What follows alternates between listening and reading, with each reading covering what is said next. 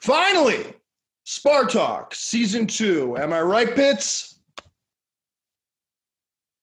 Finally, indeed, you're right, Jack. But hang on. The election was 2 weeks ago. Okay, on November 1st, 2 days before the election, we had a Trump voter, a Biden voter, and a third-party voter on video to discuss their political anxieties in the year 2020. But the point was that everyone would turn to us, a rebooted, sparsely posted YouTube podcast, to get their news. But you even said that it wouldn't be proper to post the video after Election Day. Oh, come on. It was the perfect plan, except I forgot one thing. Okay, what's that? The very nature of video editing. Well, especially conferencing from 3 or 4 video and audio sources across 2 continents. Look, we've talked for a long time. We did. We had some great drinks, some fun, and debated some issues. What my goal is in editing it down is presenting everyone at their best and showing the viewer or the listener, if you're on one of our audio-only platforms, authentic, hopefully engaging, but always congenial discussion. It also gave me the opportunity to get together a few links that were brought up during the talk, assess in the time between CNN and AP calling Michigan for Joe Biden, whether there would be open insurrections outside of Cobo and probably through the rest of Detroit, and figure out the regular rapid testing that is the source of my mini rant this time. Okay, well, no insurrection, so that's good news so far, yes. I guess. I will say, Jack, it is now called the TCF Center, not Cobo Hall. Of course, yes. They replaced the name of that racist politician with that ancient, faceless banking institution. Well, baby steps, Jack, baby steps. All right. But I'm going to have to get tested in Detroit myself pretty soon. What did you find out about testing? Walgreens, Pitts. Yes. If you're in Detroit, there is one free rapid COVID-19 test that I was able to find, and it's Walgreens on 15516 Grand River Avenue. It's not on maps as a Walgreens, but go to the Walgreens website and make an appointment. It's drive-through only. I cannot emphasize this enough, especially if you're a working person in the city. You should take regular rapid tests. It's the only way that we're going to get the numbers down if we take asymptomatic people out of the workforce. Safety first. Safety first. My mother's actually still waiting on her results 2 weeks after she took a test. Jeez. Well, tell her my safety first line. I came up with that. I will say safety first next time I talk to her. Pitt says safety first. Yeah. The city of Detroit, where I checked, is still out of them, and there are still several walk-in clinics and drive-through testing sites that are charging up to $100 for a rapid test and $50 for a test that takes up to 7 days to get to the results.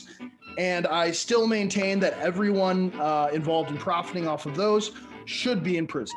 But you will see more of my thoughts and debate about it later in the video. Well, Walgreens. Wow. I mean, I've always been more of a CVS guy myself, but it sounds like I might have to reevaluate some of that. Dr. CVS, dude. Mm-hmm. So, Jack, are you going to make an appointment? Well, I actually had a little corona scare, or I should say COVID scare, and I just got back from taking a rapid test. It took about an hour to get results, and the results will be announced at the end of this video. What a hook. We'll definitely net at least everyone that you've interacted with in the past 2 weeks. Always thinking. I interacted with a lot of people, too. You do. Lots of people. Yes. But yeah, I'm always thinking, like, what even is soreness? Can you feel it psychosomatically? So without further ado. Or like from being too active or not active enough. Spar Talk, Season 2, Episode 1, 2020.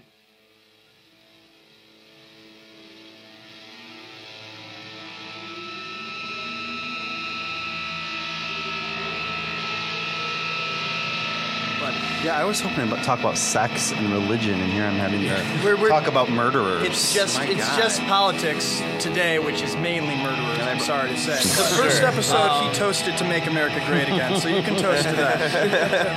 Sex, politics, and religion. Yeah, What's the first one? Yeah, right. It's mainly sex. Sex, politics, and religion. It's our podcast. As a moderator, I just have to step in and say you're pro-white. Sometimes we time our rituals to face the don't have to be So after begging him to just repent after the podcast.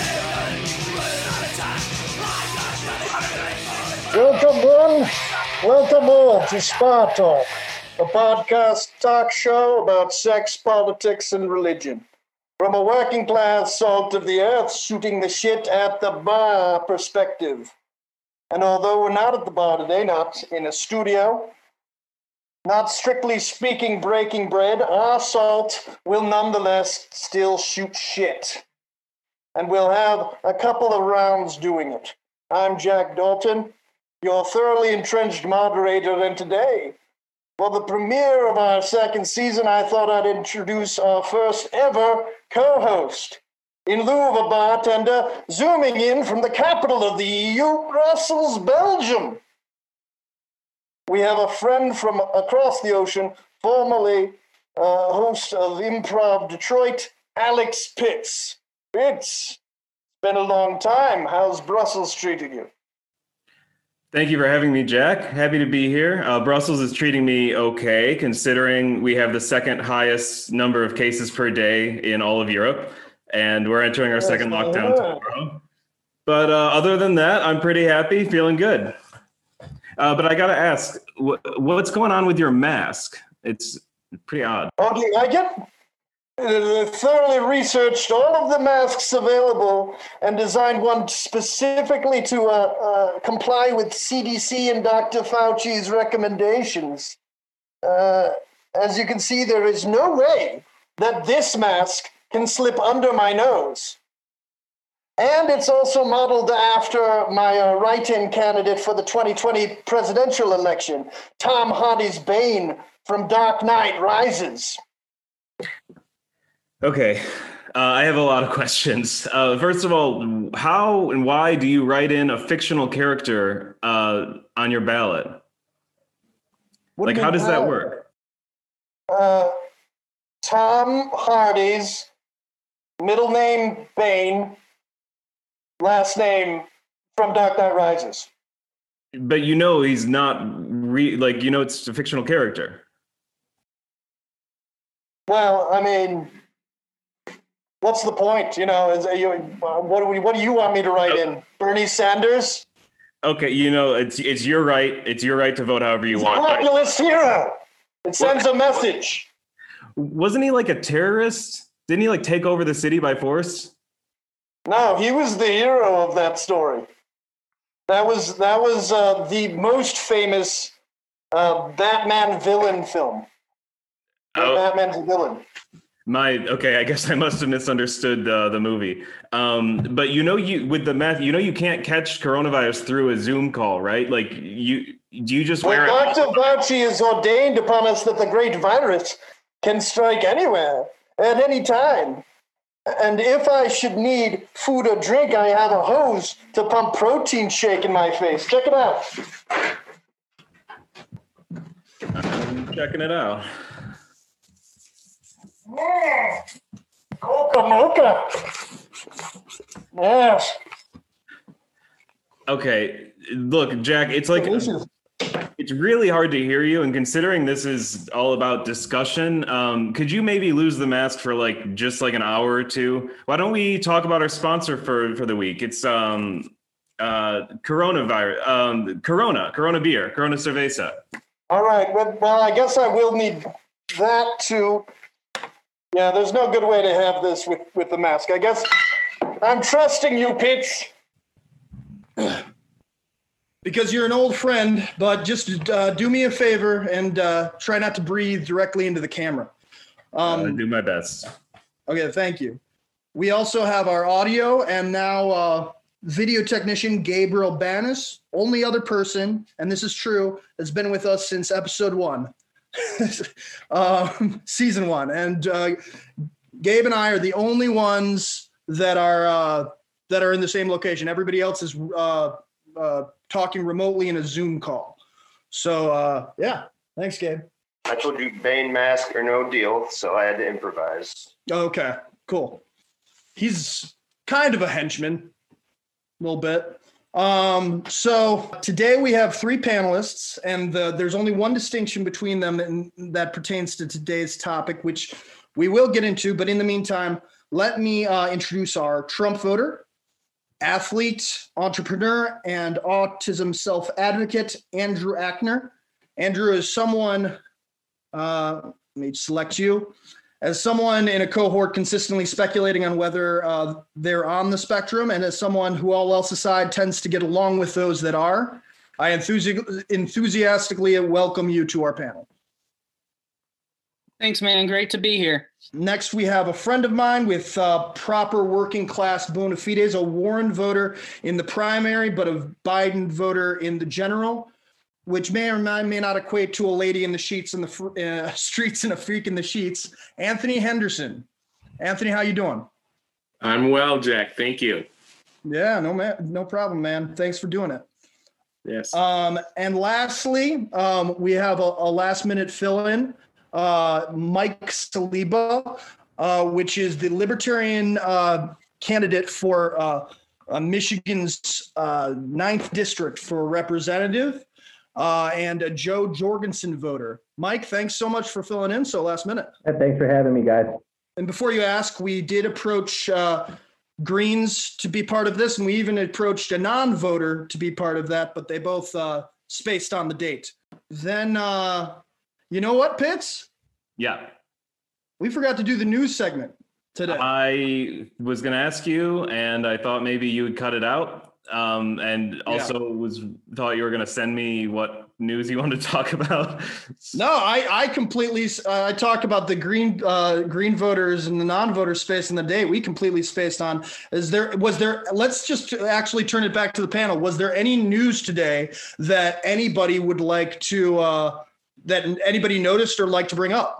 I mean, I'll say, I don't think the news has been pretty boring lately. There's not very much going on in the world. Yeah, right? That's true. That's a good point. It's pretty, it's like, I would like something, to pay attention to for once, it seems like everything's just kind of well handled. Yeah. Lately. Yeah. So, we don't have to worry about it. Well, let's see what the panelists think. But yeah, I mean, and this topic's really topical anyway. Does anybody else have something that they wanted to bring up off the bat in terms of current events? Mike? Rest in peace, Sean Connery. Oh yeah, Sean Connery. Sean Connery died. Notorious wife slapper and Sean Connery. Notorious wife slapper, the best James Bond, and Mr. Universe. But yeah, he got canceled in like the 80s, and everybody forgot about it. Is the one thing that I remembered about. One of the first cancels. One of the first cancels, and now permanently canceled. Yeah. But anyway, we'll move on. Rip Sean Connery, R.I.P. So let's move on to our mini rant. And for our mini rant today, and this is a segment that I've fueled with sheer exasperation, but today I kept up out of necessity. I'm going to talk about COVID testing in this country. Just in passing, I've talked to fathers of high school football players, military employees, and service industry professionals who have gone back to work without readily available same-day testing. Despite exploding numbers of cases and deaths, despite the closure and regulation of millions of venues, businesses, multi-month lockdowns that we've all endured, it was with the understanding that federal and state governments would get necessary testing the fuck together. I don't want to do this forever. No parties, masks on everyone, and where and when anyone fails, infection numbers beyond our reckoning spike like crazy. As a bartender who has helped set up a bar in the middle of the street and a grocery store, what the fuck is the government doing right now? I posted about making decent testing available in April.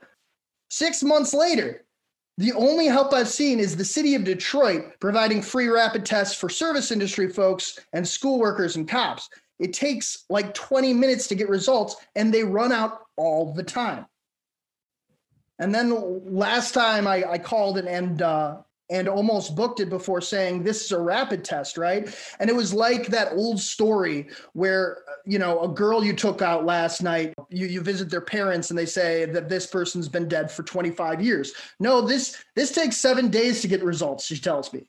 Oh, well, I work 5 days a week, so that's less than useless to me. Thanks anyway.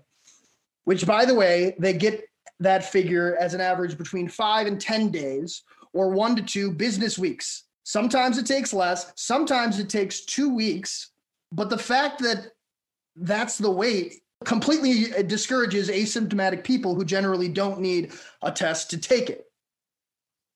And don't tell me some of the tests are more expensive, because I know we're spending millions at least on these other tests that are hot garbage. Stop buying them. There's no point for an asymptomatic person to take one if they have to wait 7 days. And those are the people that we need to quarantine once in a while. Just buy the same day tests, make them free on every corner, and rack up the appointments. Also, don't tell me there's a shortage of rapid tests. They're being sold through windows with lines around the blocks for $100 a pop. Those people should be in jail, and the government should be the only client to the manufacturers. Anyone who wants a test can get a test. That's what Donald Trump said on March 6th. And while that was a lie then, unfortunately, it's still a lie now. And we have a Democrat governor, so I can say it's both parties' faults, but it's more that everyone is just stupid. If a candidate had run on basic free testing and delivered it in May, the numbers would explode, then go down, and the candidate would win in a landslide. Apparently, Michigan is just now. With 200,000 cases, Michigan is being sent 3 million rapid tests. Obviously, it's too little too late, but if it isn't distributed properly, we'll have wasted the opportunity again. However this ends up, I've never had a hope for a vaccine, only testing. And right now, and possibly for the foreseeable future, we're only treading water. So Pitts, that's my mini rant today. Well, you got one? I got to say, that rings like all too true with me. Okay, just like strap in, bear with me for this, okay? First, the government, the Belgian government gives my company more money to pay me extra money per month because I'm working from home, okay? Like, we have a budget we have to keep, you know? Like, it's not like, what am I supposed to do with all this extra money anyway? Everything was closed. So I ended up saving all this money. Now I have all this extra money and like, but when am I supposed to use my 30 days of paid vacation? And when I have all this money, like, what am I supposed to do with all this? You know, just let me go out and spend it and let me like book trips and stuff, you know? I mean, okay, like I did use some of it after we opened up in June when our cases went down and everything was safe and everything was better, but it wasn't nearly as fun. And one of my trips actually got canceled and it took the airline like a month to refund me. Just like absolutely atrocious. I only got to take one vacation this summer, okay? Now all of a sudden we're going back into a lockdown. We only had 4 months with minimal cases to enjoy the summer. What kind of summer is that, right? But honestly, with the testing, that's where I feel you the most, okay? Because did I tell you I had a COVID scare like 3 weeks ago? Listen to this, okay? I went on a Sunday. On a Sunday, I went to a game night with 3 other people, right? We played a game. We had some drinks. We had some fun. Great time. That Wednesday, I find out one of them has symptoms, okay? So now I have to get tested. So even though I feel fine, on Thursday, I had to call like 10 different doctor's offices before I got a hold of a doctor. And she didn't even let me come into the office. She just had me download our national contact tracing app. And she approved my test through the app. So then the next day, I have to go take a tram for 15 minutes to get to the testing center. I had to wait in line for 45 minutes. And then I had to let them scan my phone to make sure that I was allowed to get a test. And then, like, I had to wait until the next day to get my results. Okay. So, and they didn't even have the courtesy to call me. I had to wake up Saturday morning and check the app myself to see that I didn't have COVID. It just, I don't think I'll ever get over this, honestly. That's awful, man. I'm sorry. You think you'll leave the country? No way. Okay. Well, maybe when things open up a little bit, I can, maybe I can come stay with you sometime, you know? Maybe, we'll see how things play out. I miss you, man. That's what I'm saying. I miss you. I miss you too. But, okay, so with all that out of the way, we can finally introduce our sponsor, Corona. This is a great beer that's had a hard year, to say the least. Its searches were way down. Well, they were way up, but for a different thing. The company was successful in petitioning the WHO to change the name to COVID-19, but its image still needs some rehabilitation, which is why they approached us to sponsor today's episode. Pitts, how are you enjoying your Corona today? I'm enjoying mine. I just had a couple sips so far, but I'm going to make a cocktail. I wanted something that I could do relatively easily. So it's a Corona sour. It's actually just a whiskey sour with Corona on top. So I am going to prepare that now. Let me just get my other camera ready. And for the other panelists, just know that we're going, part of our thing to promote local businesses and of course Corona. I don't know if they have a saying. The world's tonic. That's a pretty good one. So we're gonna be preparing these drinks on a different camera for a second. So Pitts is going to do that right now. Yep. So I've got my Jim Beam bourbon because I'm a working class man. I don't have the money for anything fancy, and I don't need anything fancy. I like Jim Beam. I like Jim Beam too. I got lemon and lime. I got agave syrup instead of simple syrup because it's what I have on hand. I don't keep sugar in the house, and ready to do that. So I'm just gonna measure this stuff out. Okay. We got. I'm gonna start recording my thing too. Okay. Keep on going. All right, I got 3/4 ounce of each juice. Don't have much to say while I'm making the drink. Just did the lime juice, doing the lemon juice, using my nice little. What are you mixing it into? I'm mixing them into a shaker that I was given as a gift for my 30th birthday last year. It was a whole, which I was wanting to get one for myself for a long time, and then someone did it for me, which is great. So I just did the lemon and lime. I need the agave. And it might be a little weird to use agave instead of simple syrup, but I'm willing to try it. I also haven't made this drink before. So when I take my first sip, we will see live on air whether this is good or not. Well, no, of course you'll like it because it's got Corona, the world's tonic. Right. Yes, of course. You're right. Yeah. I guess I was just thinking of maybe the agave will mess it all up, but I'm sure Corona will mix well with anything. I think so. Okay. I also don't have an ice cube tray because they're not big on ice here, so I used an egg holder to make ice. Oh, crap. I need ice for mine, too. One second. Oh, my goodness. I'm going to shake it up nice.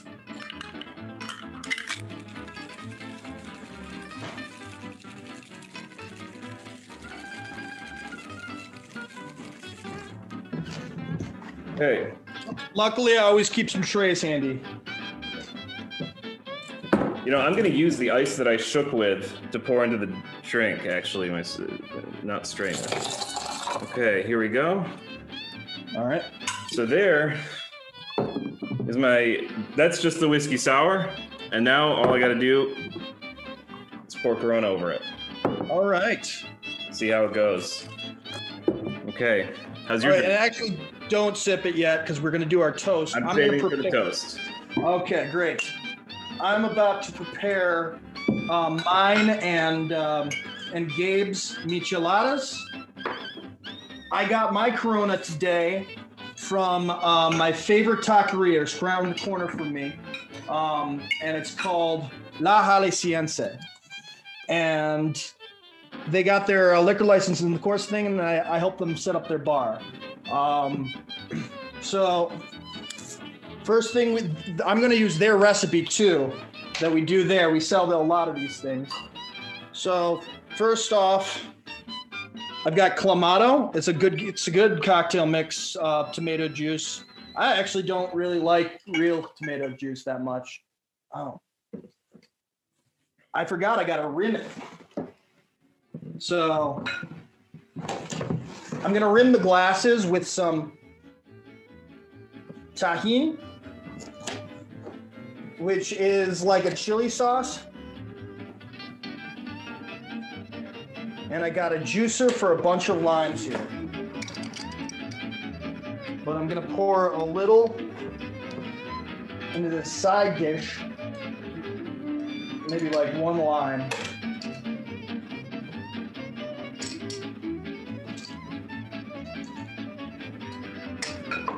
I'm going to take my Tajin here.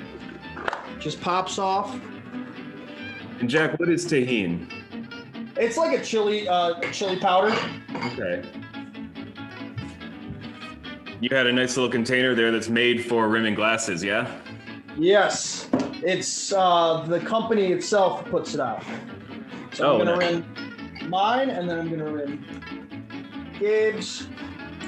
And I already have the Clamato in one. About to put the Clamato in the other one.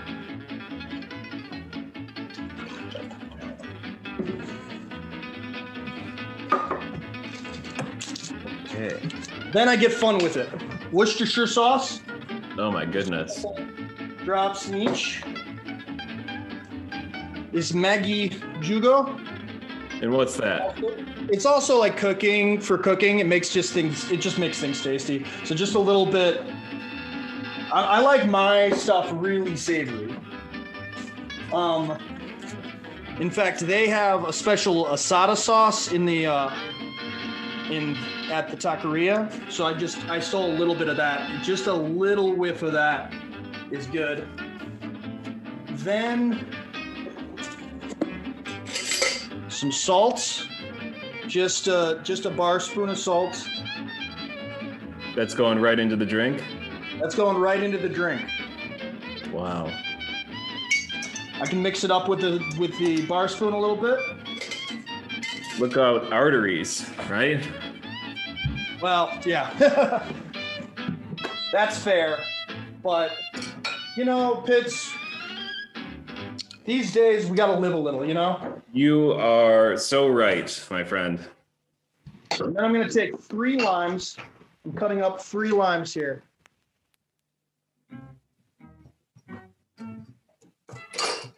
Didn't think to cut those before the podcast, huh? No, I didn't. Well, even in the taqueria, I didn't choose the best knife. Even at the taqueria, we kind of just cut everything fresh right as we go. We do mix up the rest of these in a pre-mix. Okay, the limes are done. So I'm gonna do an ounce or a lime and a half inch. 3 halves. That was the knife. I don't need it anymore.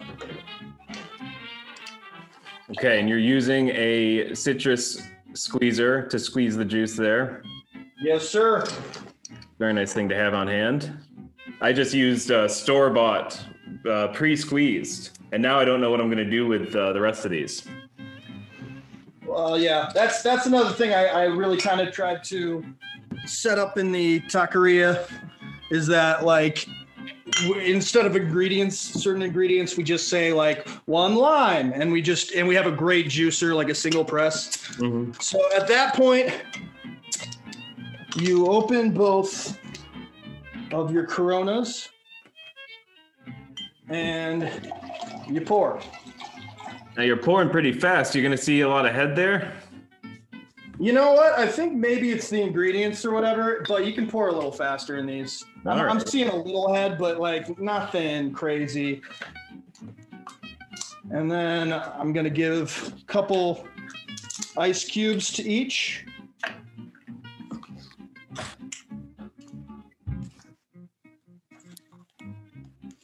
Dave, you looking forward to these? Oh, yeah, buddy. Oh, yeah. And then we've got the finishing touch, which is these tamarind candies that are also straw. I can tell you it smells great. Thank you. I wish I could have one of those. So now my one camera can see them pretty good. Now you guys can see them pretty good. And it's delicious. And like you eat the tamarind candy like kind of as you go. So I'm going to give this one to Gabe. Yeah, no problem. I'll cheers you in the video. We're not gonna cheers here. That wouldn't be nice. That wouldn't be proper. No. In the video. With that out of the way, it looks delicious, Pitts. Yours too, by the way. I just want to make it clear again: Corona cerveza or beer has no association whatsoever with the spread of novel coronavirus COVID-19. Any suggestion to the contrary from publications such as the Daily Stormer are erroneous at best, but it is just an enjoyable beverage with no infectious properties, unless, of course, you're talking about its smooth malty flavor, which has infected the palates from all around the world. I'm going to quit while I'm ahead there. From Detroit to Brussels, everyone can have a little Corona. That's not good either. No. So let's move on to our toast. Needless to say, our problems today are uniquely problematic, which is a tautology I never thought I'd employ, but I'm afraid that any attempt at a hopeful or optimistic sentiment here would ring false. I think we all know that.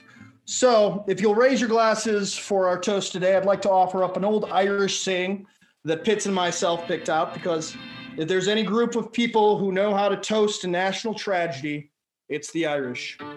There's nothing so bad that it couldn't be worse. Cheers. Tink.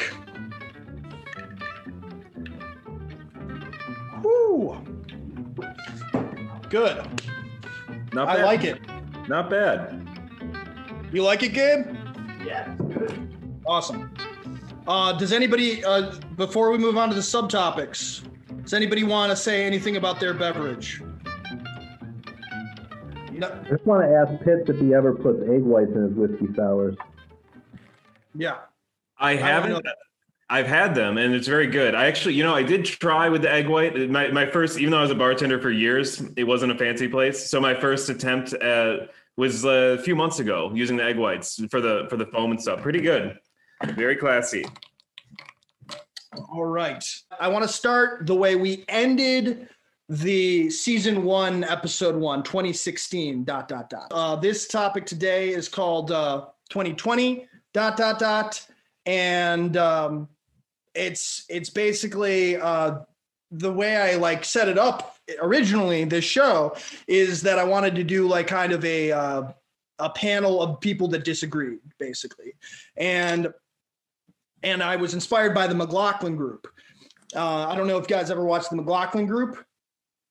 It's still a show, but the main guy who was named after has died. John McLaughlin. He died in 2016. It was another thing that it was known for in 2016. He was one of those 2016 deaths, and so I thought I'd tie it in with the 2016 thing. But they kept it going with the new host Tom Rogan, and they end every episode with predictions. They just say predictions, and everybody goes around and they say something that they think will happen that might be might be surprising, maybe not so surprising. But I think we should start it with predictions this time, because we're 2 days away from the election, and I think everybody probably has an idea of what might happen even if they don't, you know, even if they're nervous or don't know, or, you know, are hedging their bets or whatever. So I think I want to start with, let's start with Andrew. Andrew, what is your prediction of what will happen this week? So my prediction is Donald Trump will get reelected. It'll be a close one, but it's hard to gauge with everything going on. But I think Trump will win. How will he do it in swing states or in the courts or both or? Oh, that's an even tougher one. I think in the swing states, but it'll be close with everything going on. Anthony, what's your prediction of what's going to happen this week? I'm predicting Biden will win, but more importantly, I'm predicting that the coronavirus will go out of control this week. Yes, it's already out of control. It already has, kind of, right? Yeah, but I think death totals will come up and scare the crap out of everyone. Yeah, my prediction was Biden's going to win. It's going to be a landslide in the popular, close in the Electoral College. And that being said, I think corona cases might start to spike, but deaths are going to remain very low, and it's going to fizzle out within a couple of weeks of the election. How do you think, I should ask, how do you think JoJo is going to do? I'm seeing better numbers than I was expecting, but I think it's going to come in probably lower than Gary Johnson did in 2016, but hopefully better in some more key states. And where I'm seeing some of the states where Trump is losing voters, I think she's actually gaining some. It's going to be a little bit closer to spoiler than usual, and that's what we'd like to see. For the listener, JoJo being Joe Jorgensen, the Libertarian candidate running for president. Yes, thank you for the clarification. JoJo, 5% is the magic number that we're always shooting to get the sort of matching funds from the federal government that the other two teams do get, even though we don't like stuff from the federal government. We might as well have an even playing field. Well, yeah. You know, back in the day, what it was, 5%. Was the setup sort of threshold for a while to get into the debate. What happened was back in 92, Ross Perot, not a libertarian, was polling at about 2%, but had a big enough campaign and he was allowed into the debates, ended up with 18% of the general vote. Yeah, that's up from 2% to 18% just by being in the debates. Gary Johnson, for him, they set the bar at 15% to get into the debates. He was polling at 10% before the debates, only wound up with about 3.4% of the vote. But you can imagine what that bump is like if being in the debates is enough to go from 2% to 18%. Gary Johnson was at 10% before the debates. What could that bump have been? Could be looking at a totally different situation right now than we previously had. Right. I think with that, we could probably move on to our next subtopic or subtopic, I guess. My prediction, caveat prediction. Caveat prediction. Go ahead. Any widespread recounts, Trump will win. Interesting. Okay, everybody gets a caveat prediction now. We can fit it into the subsequent things, Pitts. I think we got to keep it going, keep it chugging. You got the next question, right? Yep. So I wanted to talk to everybody and ask, why are you voting the way that you are? Why are you voting for this candidate? Why are you voting for this party? And I how effective do you think it'll be in the state and when it comes to the whole country? And I actually want to start with Andrew on this. I'm mostly a single issue voter on this. There's other reasons, but for me, it's mostly the issues of tech censorship and free speech. I think Trump has done more when it comes to calling out the big tech firms and trying to decrease censorship. And I would like for him to do more, but he's done more than past presidents, and is, and I definitely am concerned with the other candidates in terms of what they want to censor. And are you voting, what about the rest of the ballot? Are you voting Republican generally, or is there a mix? It's a mix of Republican and leaving blank at this point. Gotcha. Okay. And what are the other issues aside for the other candidates? What are the issues you're concerned with? For me, it's mostly constitutional civil liberties, Second Amendment, First Amendment. In terms of Second Amendment, I don't think I'm responsible enough to own guns, but I think people who are responsible enough should be permitted. And I think a lot of past gun control issues should be repealed, including the NFA. But in general, it's mostly free speech. Okay, gotcha. Where is what are you scared of with Biden on free speech? Out of curiosity, specifically. I think he's too friendly with Facebook, Google, the legacy media, and pretty much all of the big firms, Twitter. And they've been growing in censorious behavior. And I'm concerned about 230 being scrapped away with, and then them having the technology to just operate as publishers, especially with Congress not enforcing and a Biden presidency not enforcing. Next, Anthony, what about you? And feel free to respond to anything Andrew just said, obviously. Certainly. Biden for me, Jack, you know, it wasn't my first choice to come to represent the Democratic Party, but he is the representative out there. Probably my number one concern right now is healthcare. And I think that I consider all of you guys to be a little bit younger. People don't realize, I didn't realize that how important it was until I needed it. I think at a certain age, you're young, single, young, up to 40, you know, with no children or something. And if everything going well, you don't realize how important it is. That's a big issue for me. Healthcare, probably the number one right now. And I say that even over the some of the race issues, because let's face it, as a black guy, I'm used to it. It's new to everybody out there because it's been broadcast, but you know, we all knew it. It's been like this forever. You know, I kind of welcome it coming out, you know, but that doesn't mean we believe anything's going to change on that front. Healthcare was changing, however flawed people think Obamacare was. It was a start. He himself said he could fix it. So for me, healthcare, number one issue, and the reason that I'm voting for Biden.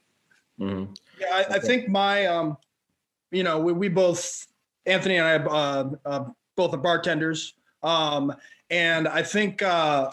For me, I think it's so uncertain right now in terms of getting healthcare that, that I can't even begin to like think about how to do it. I should look into it soon, but like because I know some people who have taken the time. But a couple of my family, you know, have you know just had a catastrophe happened to them, and then they had healthcare. So that's my plan right now. So like next time I have a catastrophe, I'll be in the hospital anyway, so I'll figure it out. But I imagine most other people, it's not the greatest plan. Unfortunately, that's how a lot of people do it. And, you know, for the people who are worried about what it does to an economy, that is quite a drain to not have health insurance and to have to figure it out that way. It's, you know, just right. Not economically sound. Mm-hmm. And I had some things like that too when I was a young man like you, Jack. But breaking your ankle, skateboarding, just dumb stuff. Less young by the day, my friend. Yeah, well, I just wouldn't pay those bills, but, you know, which is bad too. So Yeah, it's kind of a no-win situation sometimes with the healthcare, the way that it's been in the country. So let's hope that whoever is in power next, whoever it may be, can do something for the average man and woman, everybody. Well, let's hear out Mike on why he's voting that way, but then maybe we can go respond to some of our get a few rebuts in. Yeah, I'd be interested. I'm interested, Mike. What? Not only why are you voting the way you are? I'm very curious about what you think about voting and running as a third-party candidate, and also what you think about healthcare plan for the Libertarian Party. All right. I just want to start out with saying, I'm the kind of guy I was going to vote for whoever the Libertarian candidate was going to be. If you want to take a look at my mindset, I think probably Barack Obama was the worst president that we've had in my lifetime, but I think Donald Trump's the worst human being to be president in my lifetime, and probably my parents' lifetime in that. I think he's an abhorrent person, but I think Obama may have even done more damage. I kind of look at Biden as one of the worst things Obama did was making him vice president. So I don't want him to be president. I think I'll be happier when Trump loses, more because of who he is as a person than anything else.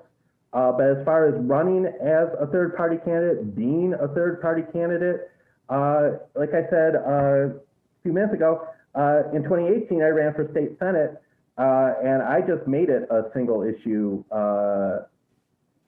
campaign, and I just put out a bunch of signs that says car insurance is too high, too damn high. The state mandated car insurance in the state of Michigan is the most expensive in the country. And before I did that, neither of the two candidates from the big teams were talking about that. And by the election day, they were both talking about it. So you knew no matter who was going to win, somebody was going to cover that because they don't want this guy who's been trolling them on social media that just says, car insurance is too damn high for the last 3 months to get too many of their votes that they need to win.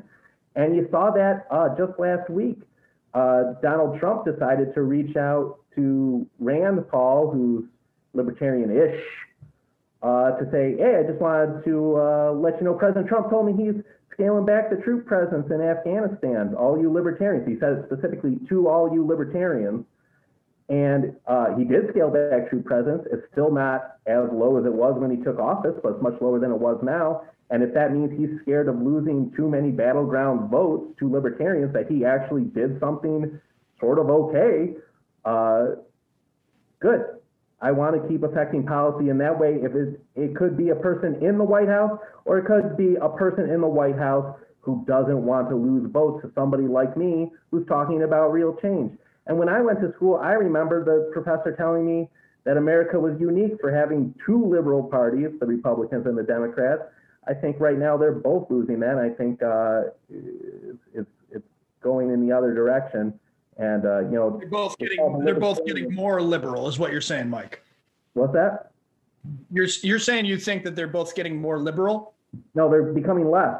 I think the left, the Democrats, is abandoning liberalism at a much faster rate. I think if Trump wins, the Republicans will continue to do it too. But I think if Trump loses, you might only have one of the two major parties being somewhat liberal. And I think it's only going to be the Republicans. I think the Democrats are done with it. And by liberal, do you mean on the left, or do you mean like neoliberal?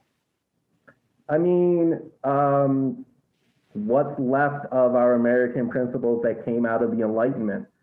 And as far as protecting free speech, that words aren't violent and Enlightenment views, I see the Democrats, they're done with it. They're done with Enlightenment principles. Yeah. What do you think about? I agree with you about the car insurance being too damn high. But that was a big issue between Whitmer and Abdul Al Sayed.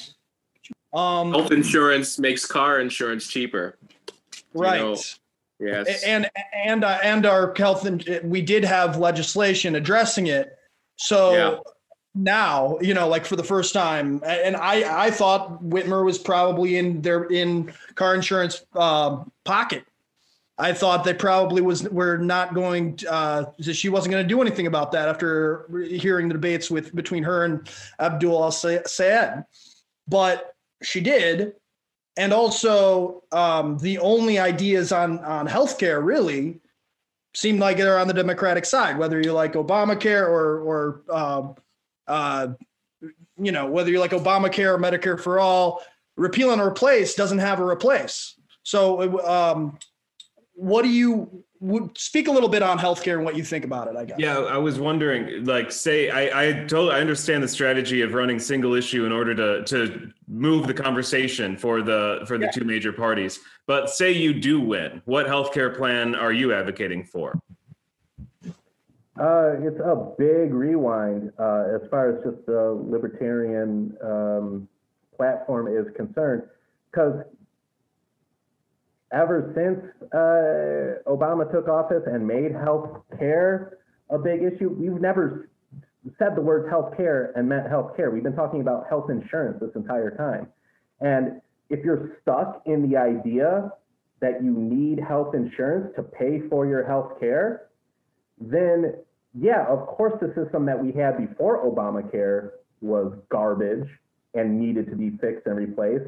And then if you make Obamacare, which is all about health insurance, of course it's not going to really solve anything either. And now the replacement for that on the Democratic side is just free health insurance. It's not really free health care, it's free health insurance. True, yeah. But what's the alternative? Erase from your mind that this is something that insurance pays for. Start thinking of insurance as Chris Rock called it, in case shit happens. But there's maintenance. There's a cost to being alive, just like there's a cost to owning a car, but we don't use our car insurance to pay for our oil changes or to get a fill-up. So you think the greater issue is that we need to lower the cost of healthcare. You have to lower the cost of healthcare so that you can buy it without insurance. And you can afford insurance that just covers when you get hit by a bus, when a tumor shows up, something like that. And that insurance will be much more affordable. And then even people who can't afford that will be able to get it through, the goodwill of others and the maintenance costs of being alive, being a human being with a body that you're in that needs to be taken care of will also be cheaper as well. It's just a prime example of anybody who used to take something like Allegra. I used to get a prescription for Allegra, and my prescription Allegra was $60 a bottle, but then it stopped being a prescription drug. It became an over-the-counter drug. Over-the-counter drugs aren't covered by health insurance. Magically, it's $11 now, $5 if you get the 4 grams. But it's having something that's covered by insurance that you don't just go shopping for, that makes it expensive in the first place. So everybody's imagining this world where the actual care that you get stays the same price, and you're like, you want me to pay that? Like, no, I want the price for everything to go way down, and then you're going to start to realize you don't need as big of an insurance coverage that you have right now. You don't need the government to get it for you, or if you do, you really don't want it. It's like we have food stamps, but you'd rather go buy your own food. Well, Mike, I had one follow-up question for you.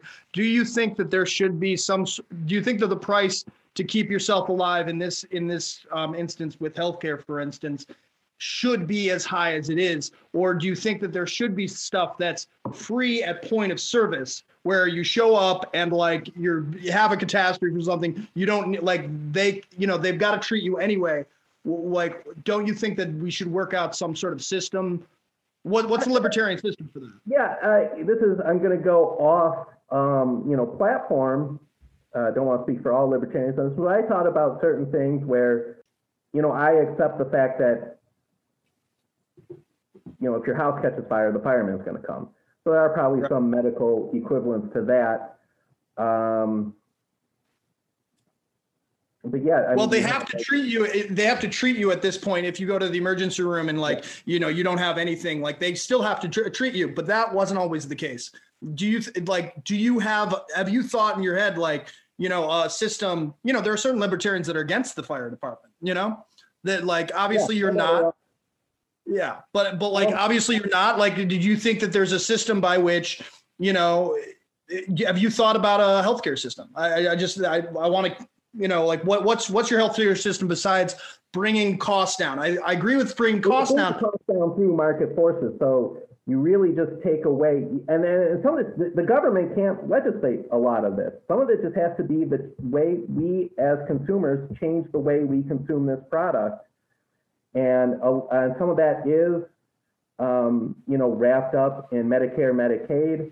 There are doctors that if they want to accept Medicare, Medicaid, they have to follow their pricing guidelines. And it's actually doctors who stop accepting Medicare, Medicaid, who end up lowering their prices because they no longer are bound to what dictated price is.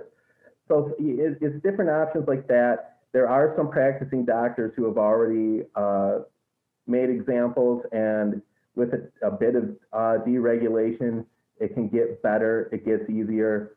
And when you're talking about what do I think needs to happen to put everything into the libertarian mindset, everything that I do think about is, do I think this is so important that I need somebody with a gun to come put somebody else in a cage if they don't participate in this arrangement?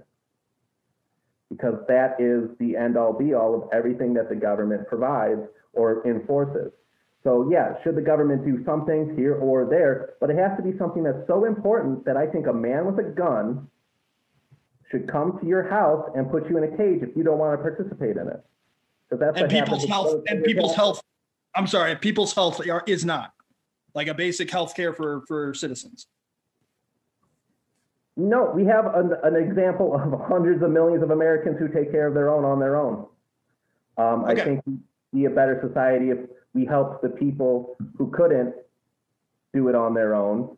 And maybe there's a level where maybe you should get thrown in jail. I don't know. I don't think there's a whole heck of a lot that I want to throw people in jail for not participating in. Okay. Andrew, a lot of what I think he's talking about is stuff that I think Trump promised. Essentially, he said it would be there'd be healthcare, it'd be much cheaper, it's going to be much better.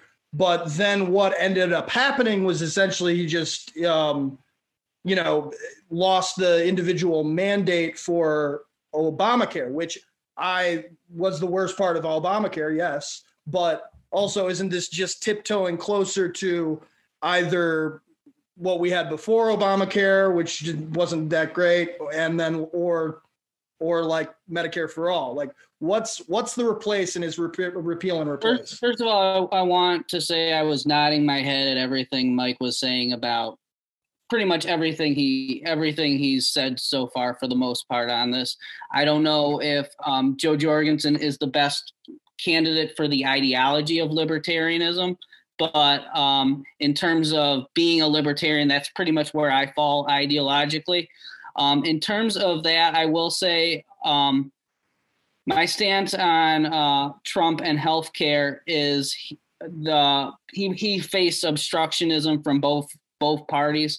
I don't think, honestly, the Republican Party likes him that much either, in terms of House and Senate, other Republicans, in terms of in-party support among the electorate. He has a lot of support, but in terms of I just think he wasn't able to get a lot done, because first half of his term he was a lame duck with his party controlling both chambers of Congress, and he was a lame duck. What did he want to get done? What did he want to get done? Like, this is what I'm saying. Like, it's cool. It's cool to say like we're there, everyone's against us, and like, you know, this system is bad, that system is bad. What is the system that we're going to have under Republicans or libertarians, for that matter, for healthcare to get basic? I think a lot less regulation of the healthcare industry. I think a lot less paperwork, a lot less rules and regulation, a lot less red tape preventing people. If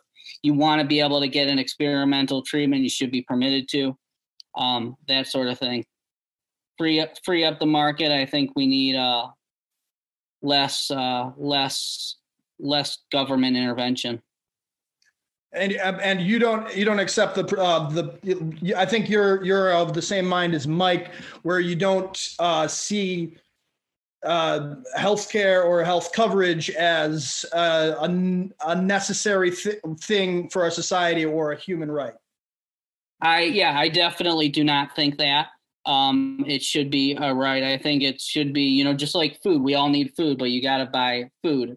And I mean, I don't think food stamps is the worst government program, but I think, but I definitely am opposed ideologically to it.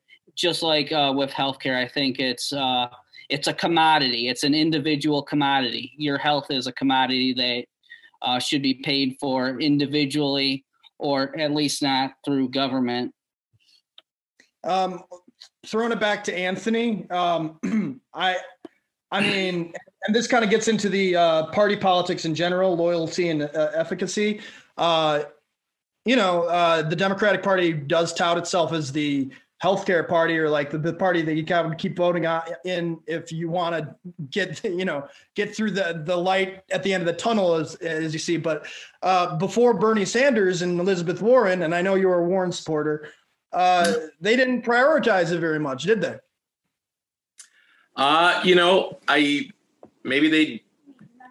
Once you started getting insurance, and I do agree with Mike with we're talking about insurance, but not healthcare, but the insurance also can't mandate, can't make you.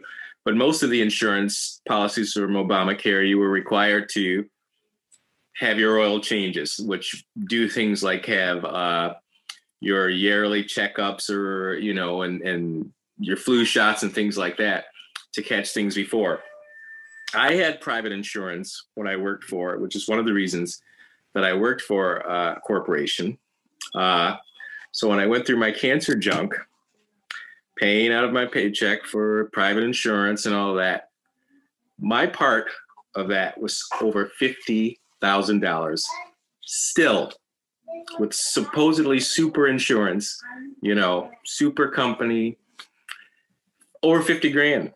And I'm still paying that. Like it's ridiculous. So did all of that.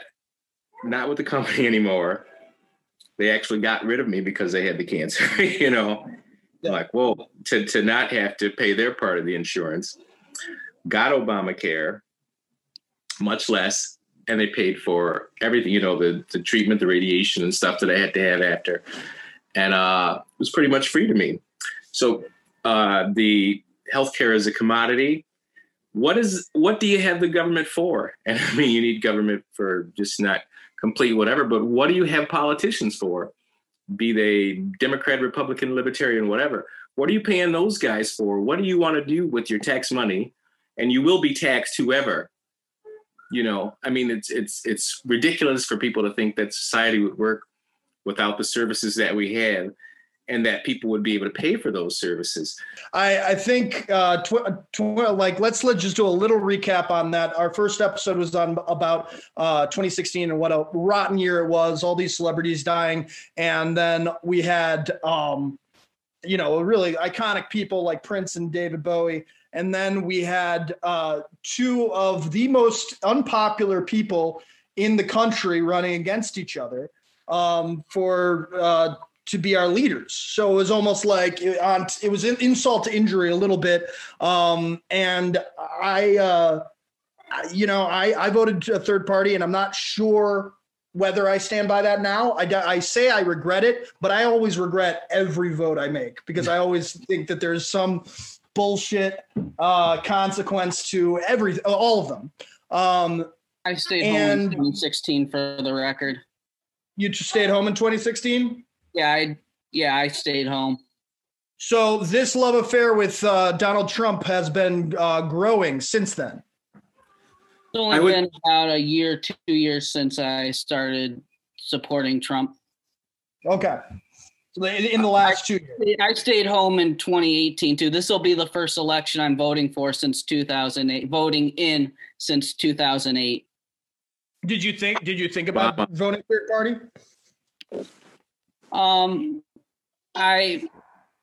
I would consider voting third party. There has not been a third party candidate that I've been eligible to vote for that I found worth voting for. What did you do in 2016, Anthony?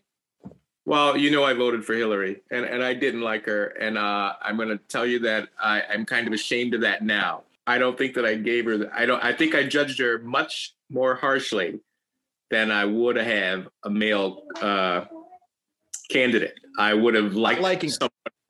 Not that I wouldn't have preferred someone else, but I judged her pretty harshly. And I think a lot of people did because she was a woman, because of her husband, a whole bunch of things. I think that if a lot of men especially looked that they were being a little misogynistic.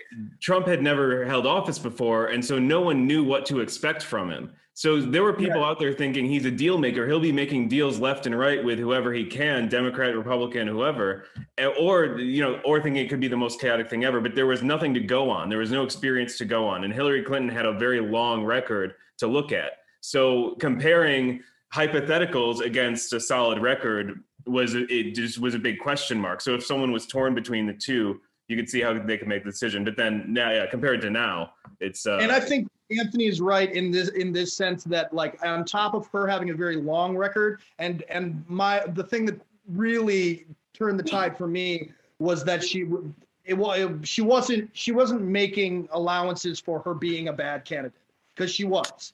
And and I think she made a lot of bad moves. She was very underhanded in the primary, and she was very underhanded in the primary against Barack Obama, the 3 a.m. call. If she had made allowances for that and she had said, I know I'm not perfect, but I'm better than Trump, like the Biden strategy is today, I probably would have voted for her. But she had this, I will agree with Anthony that she had this very long 30-year career that basically where people made their entire careers off of trashing her and her husband, and so she was hated in a very manufactured way, no doubt about it. Right. I had the opposite problem with Hillary in that I liked her personally. I think if I were going to have I know that Donald Trump doesn't drink, but if I was going to have a drink between Donald Trump and Hillary Clinton, I can't think of a person that I'd rather, that I'd least want to drink with versus someone I'd most want to. Like, she knows all the Jeffrey Epstein shit. She knows, like, she's sometimes, people say she's personally very thorough and hilarious and, has been, first lady and, secretary of state and, knows where all the bodies are buried and has this weird, witch's laugh. I think she's great personally. I just thought she was a bad campaigner and she had bad policy.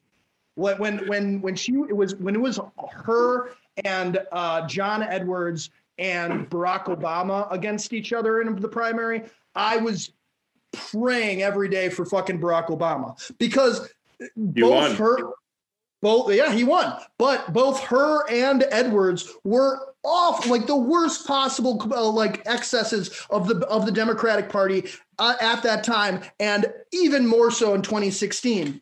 And I didn't believe a word she said. I think if she had won today, we might very well have a proxy war in Syria against Russia. So that was my calculus at the time. And even though I still hate Donald Trump to this day, and I hated him at the time too, I thought at the time all of this anti-war rhetoric he might be called to term for it, and it might affect something in a way that, we get out of Syria and, Hillary Clinton's going to get us in a bigger war in Syria. And all right. I don't know that necessarily would have happened in retrospect, but I could see a worst case scenario with Hillary, and I could see a worst case scenario with Trump, and the Trump one has happened. But yeah, I couldn't see anything with Trump, and we are making the same mistake. Still, some of the things you said, you're judging her because she's a woman. Says, well, if she'd have made these mistakes, if she were a man, you'd let that go. You're saying her long political career. It wasn't her long political career. It was her husband's long political career. Yeah, he's the male equivalent. He served one Senate term. and 4 years as Secretary of State. That's not that big of a political career. So she, well, you know, she was a senator for a long time too. Now 6 years. Did she do one term? Yes. Yeah, okay. So, but during that time, she introduced flag burning legislation. She voted for the Iraq War. She voted for Homeland Security. She was not only people call her a neoliberal. She was a neocon. She was, but she was active. So what can you say in politics? So you got to throw it back to us, Jack. You're preaching, and we've got two more families. All right. Okay. No, not just me. I'm just saying Andrew and Mike, I'm sure they have something to say. Mike, I imagine you're a Gary Johnson voter in 2016. What was your assessment? I did have a drink with the candidate I voted for. Yeah. Voted for Gary Johnson, of course. I did used to live in New Mexico shortly too. You can say how long of an actual political career Hillary Clinton had, but her career as being in the spotlight and making political opinions has been very, very long, even if she wasn't in any kind of elected or appointed office.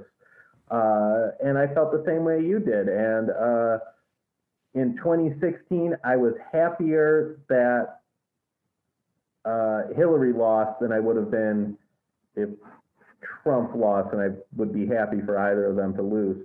I'm feeling the opposite way this time around, which is I'll be happier for Trump to lose, even though I think Joe Biden is one of the most disgusting people ever as well. And I think he has a long track record that's probably worse than Hillary's. I just, like we all just said, we didn't know about Trump. And I don't think we have played out any kind of worst case scenario with Trump. There isn't a wall. I knew in 2016, there's never going to be a wall. There isn't one now. He hasn't done half the shit he talks about. If anybody should be mad at him, it's actually Republicans. You know, if a Democrat did a lot of what Donald Trump has done, they'd be ripshit, but it's their guy, so they don't care. Pitts, I think that leads us to the next topic pretty good. And I'm sorry, Mike, I caught you off there. I just did want to hear from it in case Andrew had anything to say about how we got here. But I guess considering it was a while before since you voted, Andrew, I guess, what were you expecting in 2016? What were you expecting? Were you hoping for anything, or were you kind of just tuning it out? I was of the mindset that Donald Trump, even though I didn't like him then, was the lesser evil, because I'd rather what I perceive Donald Trump's ineptitude over Hillary Clinton's ability to get stuff done that I didn't want to get done. I'd rather have an inept Donald Trump than a successful Hillary having the ability to do what I think she would have done. Okay. Well, that will lead us into the next topic, and let's stick with you, Andrew. In Trump's inaugural speech, he described American carnage. He said he was going to usher in a new era of politics. What does the term American carnage mean to you? And has he succeeded in eradicating it and ushering in a new era of politics? The key thing that jumps out to me about when he describes American carnage also is crime in the streets. That was happening up until 2016 that he said he would eradicate. That's part of the American carnage. So crime in the streets and immigration policy. How do you think he's done on that? Honestly, immigration policy was one of my less significant issues. I think if we're going to have a border, it should be enforced, but it's not top on my priority list. In terms of crime, I think overall crime has been trending down before Trump was president, and outside of all of the things happening this year, it was still trending downward. It's not really, Trump's not really a factor, or I consider him mostly a non-factor in terms of the issue of crime. Anthony, do you think Trump could have done a better job if he had surrounded himself with better people, even if they're conservative, but Republicans, but better people, and Do you think that the revolving door policy, like not unspoken policy, do you think the turnover rate has had an effect on their efficacy? Yes, absolutely. I mean, first rule, you are in charge. You don't know something, you get somebody who does know it. Surround yourself with good people. I think he has a problem with anybody who may be smarter than him. You've seen it with Dr. Fauci, and who knows more? He fears people who know more than him. I think he would not have a problem getting reelected. He was popular for whatever wrong reasons. He wouldn't have had to even do that if he just kept good people around him. He had some good people.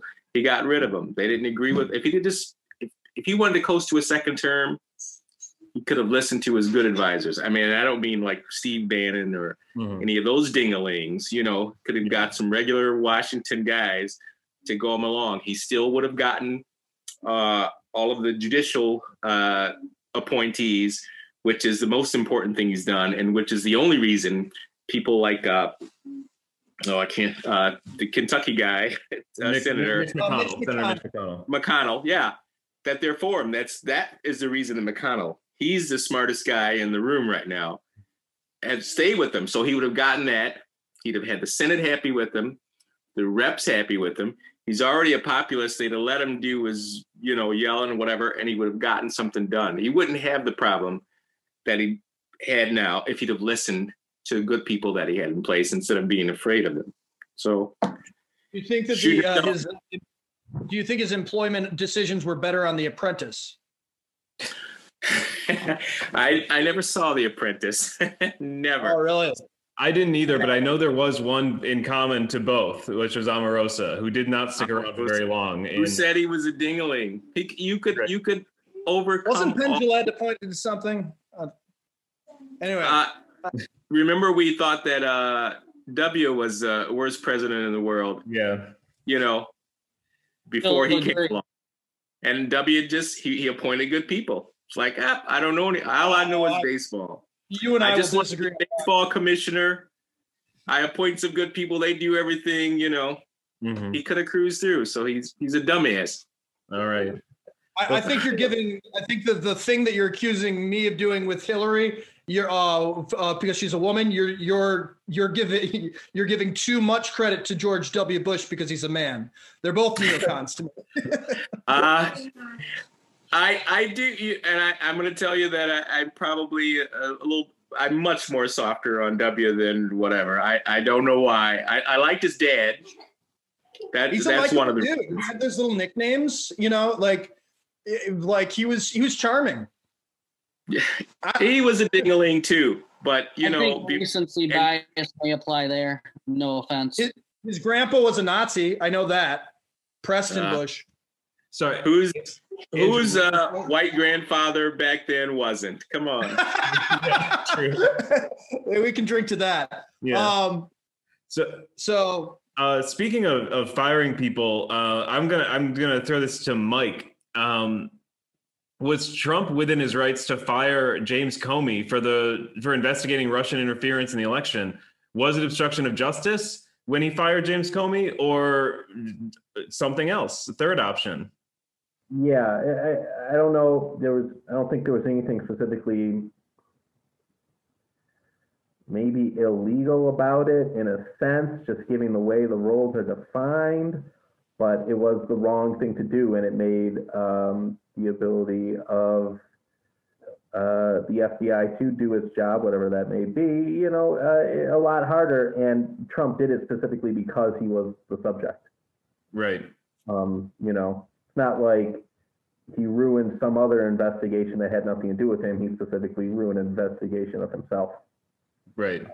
And I think when the president does it, it's not illegal. That's the worst Nixon I've ever heard or done. I thought Nixon's ghost bombed the Zoom call. I know. I need John Davidson in here. He's made that art like that was like a gaffe from Nixon, but like. I will say this is the thing that I like about Trump is that he says the quiet parts out loud. He says the stuff you're not like all the like he's not really even dog whistling anything. He's just like, you know, like how do you calling his dog, basically, like so it is kind of he's actually made the arguments that or I mean, his lawyers have that because, you know, he's a sitting president, he can't like do crimes. At least that's my understanding of it. I don't know how much you followed it, Andrew. Yeah, Andrew, I'm curious your take on this. On Comey or the Nixon quote? On Comey. But also, I mean, we wrapped up into this. When Trump fired Comey, was it obstruction of justice? Was it legitimate? Was it within his rights? And all that being asked, and when president does something, does that make it legal? Yeah. Is the president allowed to break the law? Believing in rule of law, hell no. If the president breaks a law, there should be consequences. There are issues with them being enforced in regards to the presidency. But I absolutely think just because you're in a high place doesn't mean laws shouldn't be enforced to your benefit or to your detriment. And so how does your opinion on him firing James Comey? I think in terms of Comey, I think I think the right thing to do would have just let Comey continue the investigation. I think he made a mistake. I'm not sure if that amounts to obstruction of justice, but definitely the wrong move there, at least politically, at least in terms of the public's perception. But you're not sure about legally. We should probably talk about Charlottesville as long as we're talking about the same thing, yeah. Especially because your single issue is freedom of speech. So at Charlottesville, we had good people on both sides. So there's according to the president. So while I will guess, and correct me if I'm wrong, I will guess that you will defend everyone in Charlottesville everyone's right to say their piece in the Charlottesville protests. But do you think that President Trump had a responsibility to denounce the Nazis and far-right, racist, so on, members of the Charlottesville protests? There's a little bit of nuance to that in terms of, I think, I think you should denounce I think in terms of responsibility, I don't think anybody has a responsibility to say or not say anything from a free speech standpoint. I think he definitely flubbed what he should have said. He should have said violence is bad, but it's okay. He forgot to mention it. Well, considering that a lot of people tend to listen to what Trump says, don't you think it's pretty important that he tells those people exactly that violence is bad and maybe that hate and racism are bad? I think you should already, that's stuff that you already know living in a free society. However, David Duke doesn't when he said, I'm sorry? David Duke doesn't though, or like, you know, or Richard Spencer. There are these people that are specifically evoking Trump, using Trump as a not nowadays, not nowadays, not nowadays. Richard Spencer endorsed Biden.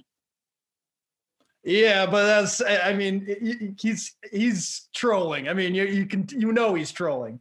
I mean, like I think Richard Spencer is always. I don't think he's trolling. I think he's just at the time we're talking about Charlottesville, there was a march going on where there were people with tiki torches saying Jews will not replace us, and they were very all pretty pro-Trump. David Duke. I think that still falls under their First Amendment free speech rights. I'm Jewish myself. I don't think people should say those things, but I. Absolutely. That's relevant to the topic. We're talking about Trump saying I thought you were talking about the physical violence. I thought you were talking about the physical violence that happened after the fact. Well, yeah, one guy did run over someone, but what we're talking specifically is Trump's inability to emphatically denounce white supremacists, even in even today, or even in the last few debates, and we'll talk about the debates in a bit. He can't say I denounce white supremacists without saying he denounces Antifa and Black Lives Matter in the same breath. You know, he's always somewhat nudge, nudge, wink, winking at these, racist people. I mean, whether he's doing it intentionally or not, it's like the idea that he can't make a clear message suggests that is doing it intentionally, doesn't it? I don't agree. I don't think he. I think he's denounced the Proud Boys. He reluctantly denounced the Proud Boys, but the Proud Boys aren't even a white supremacist group. He has denounced. He's denounced all these people, so I don't understand why he has to keep doing it. Well, just maybe without making a snarky comment after doing it each time. So I'm going to move on to promises kept, and I want to ask Mike about this. Trump, proponents of Trump will say that he's done well on North Korea, Syria, ISIS, Israeli-Arab relations, losing the Affordable Care Act mandate, a decent economy, and lower black unemployment during his presidency. Mike, what do you think about those accomplishments? How many of them were inherited? Are they worthy of note? Are they bullshit? I think a lot of them are bullshit. Inherited, a word to use. I think some things were already trending that way. But whatever his biggest promises, those were little promises. His biggest promises was pay back the deficit. Pay back the debt. I mean, he increased it more than any president we ever had. It's the exact opposite of what he promised. To build a wall, there isn't one. Lock her up, she hasn't been. And just go to what he actually does do as well. Again, if a Democrat raised the tobacco age to 21, Republicans would be rip shit. If a Democrat said into the microphone, take the guns first, do due process second, Republicans would be rip shit. If a Democrat banned bump stocks and silencer, Republicans would be rip shit. If a Democrat raised all these tariffs, Republicans would be rip shit. He isn't what he pretends to be. He's a guy who talks shit. That's what he does. He owns the libs. And so he is a lifelong Democrat who governs like a lifelong Democrat. The only you never hear Elizabeth Warren or Bernie Sanders critique his trade policy because it's their trade policy. And if they were in there doing it, if they were in there putting up these trade wars, doing these bailouts, raising these tariffs, they would be what they promised to be. It's what Trump is actually doing now. The difference is he's got an R next to his name, so Republicans suddenly don't care. They don't care what he actually does or doesn't do because he doesn't do anything. They care that he is this mascot of what they want a president to be. He's a symbol, and it's a terrible one, but I can see if you're a person who wants to own the libs and talk shit and, be a big swinging dick, then yeah, you need to keep voting for Donald Trump because he's going to keep on doing that stuff on Twitter. But if you actually care about the policies of politicians, he's not delivering on anything substantial that he promised, not even close. He's done the opposite on most of it. Yeah. I think we should let Andrew respond to that, but I will say another nice thing about Trump is he's the funniest president, most intentionally and unintentionally funniest president we've ever had. George W. Bush was the most unintentionally funny. Barack Obama might be the most intentionally funny, and Trump put it together. First one to put it together. But let's see. Yeah, I mean, we'll have to agree to disagree on that. Well, maybe if you... Oh, you can't... how do you disagree on that? The only one that meets both of those things. But indeed, he's Andy Kaufman. But he doesn't... His unintentional part is not as good as W's, and his intentional part is not as good as Obama's. He's just the only one. I agree. All right. Sacrificed a little bit of each. Okay. But let's hear what Andrew's thoughts on Trump's accomplishments. I will say first, I like having a wrestling heel. As a guy who likes wrestling when wrestling didn't suck, I like having a old school wrestling heel as president. In terms of the accomplishments, I will say part of it is actually inherited from Obama in terms of the energy boom we had before COVID. I will say lowering regulations and lowering taxes. I know my taxes. I in 2018 and 2019, I saved thousands of dollars. I mean, overall, Trump's a mediocre president, but he's from how I look at it, he's better than a lot of what we've had in my lifetime, at least. Do you think that he should have been able to appoint a Supreme Court justice 8 days before the election day? Considering that in 2016, Scalia died in February, they appointed, they nominated Garland in March 2016, and even that was too early for the Republican Party. Two things. One, I think, I'm pretty sure you got the days wrong. I think the SCOTUS was confirmed 8 days before the election, was nominated a few weeks before. Okay, fair enough. There's a big difference. You have in 2016, you have a Democratic president, a Republican-held Senate. The fact that there's a Republican-held Senate means that Republican senators are representing the American people. But if you think about how 30 Republican senators represent the same amount of people as 2 California senators, I mean, and also that none of that came up in 2016. It wasn't that they had who was in control of the Senate. It was that this is an election year. That was the argument. It's an election year. In that case, I think Republicans are wrong in 2016 and right in 2020. Okay. All right. So do you think honor enters into something like this? Like, Trump also ran to, like, he said he'd like, to some extent, he'd run, making deals, reaching across the aisle and appealing to more liberal people in the country as well. Like, and this could have been his opportunity. He could have nominated Merrick Garland, as soon as the thing opened up, and just like as a respect thing, but he didn't. That would have been funny for sure. If he had, that would have been an interesting move for sure. To be fair, no one would have done that. If it were the other way around, the Democrats wouldn't have done it either. No. But I agree. But I don't know. He would have gotten a second term. What's that? I think that he would be cruising to a second term. He'd be cruising to a second term if he did that. Exactly. That's what I'm saying. Like, and he's already filled 2 seats. He's always already going to have a majority in any case.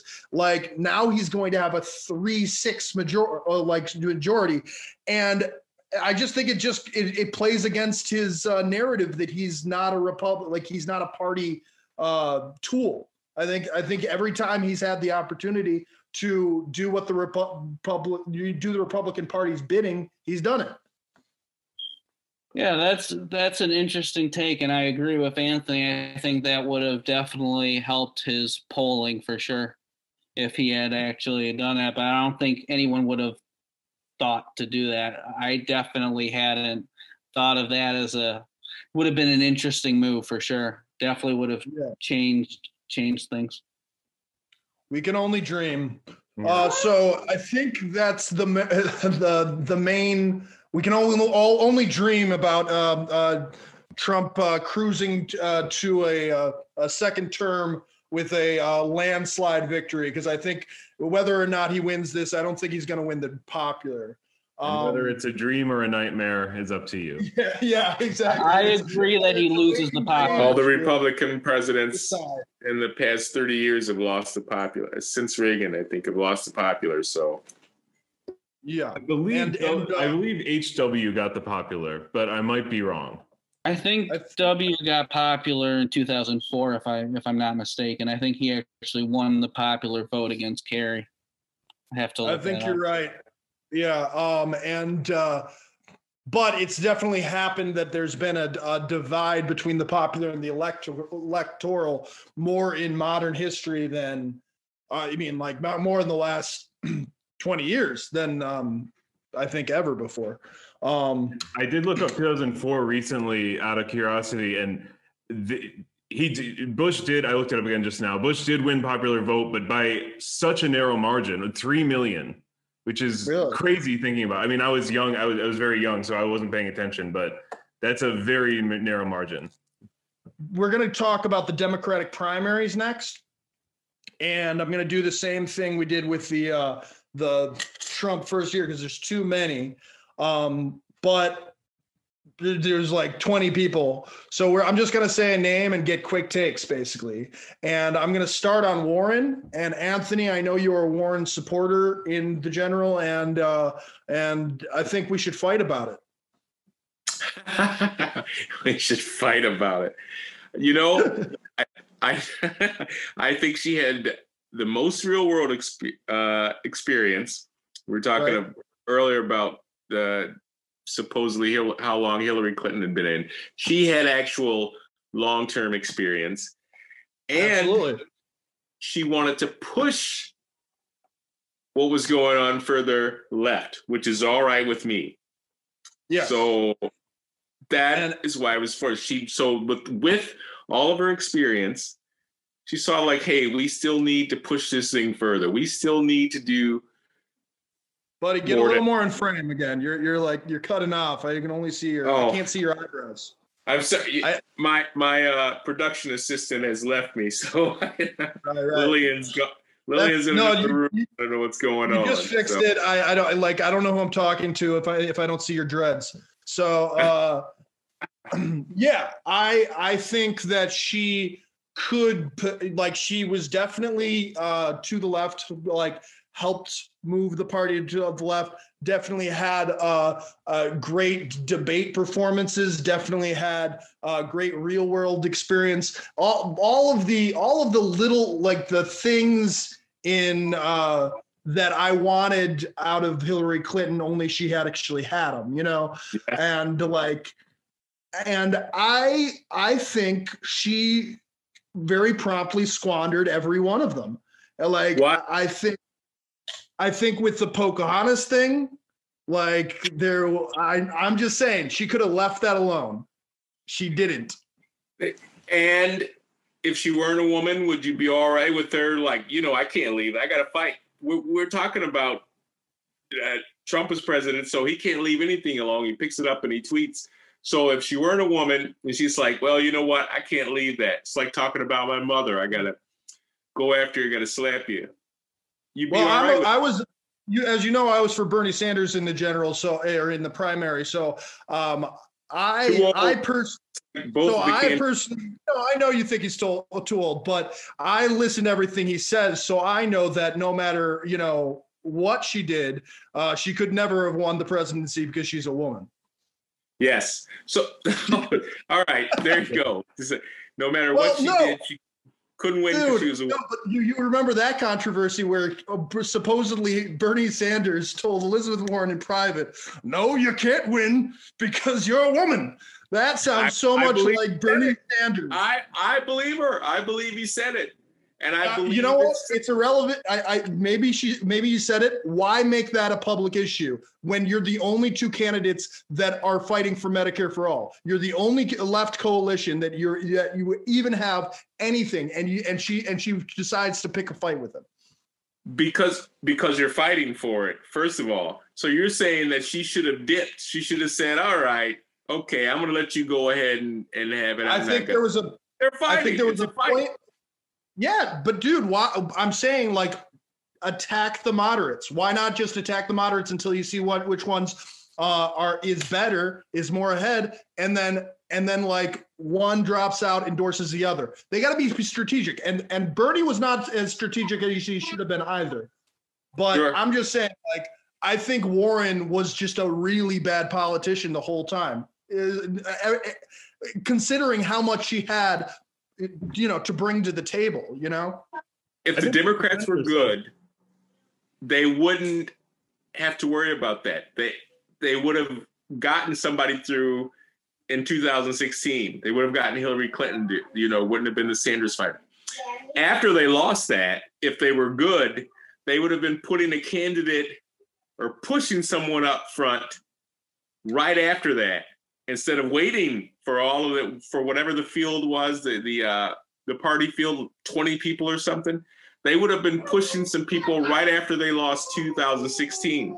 So the Democratic Party has not been good at getting things. They haven't. They just have not been good at getting things done. Yeah, but Warren is a big part of that, and we would probably be sure. We yes. would probably be, have as part of our if we had kept on fighting, like we probably could have had Medicare for All as part of the party platform.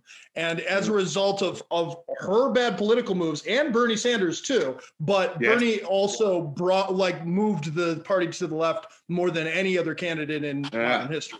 But it was a fight. They should have been doing it in 2016. By the time we came to 2019, we should have already had one or two people that we were firmly behind. They were ready to go. It would have cost a lot less money to do. We'd have been fighting a long time ago. We wouldn't have wasted energy. We would have exposed so much of Trump's things long ago. They should have been doing that. And so if, let's hope it doesn't happen, they lose this election, do we have somebody that we're pushing forward? It won't be Kamala Harris because she's a woman. Well, and that leads me to the next thing. Who was the most insufferable candidate to you? One name. You know, the one name. One you name. Know, I if you I can just pronounce have it, petty, I have my answer. I just have petty stuff for people after that because. Come on, one name.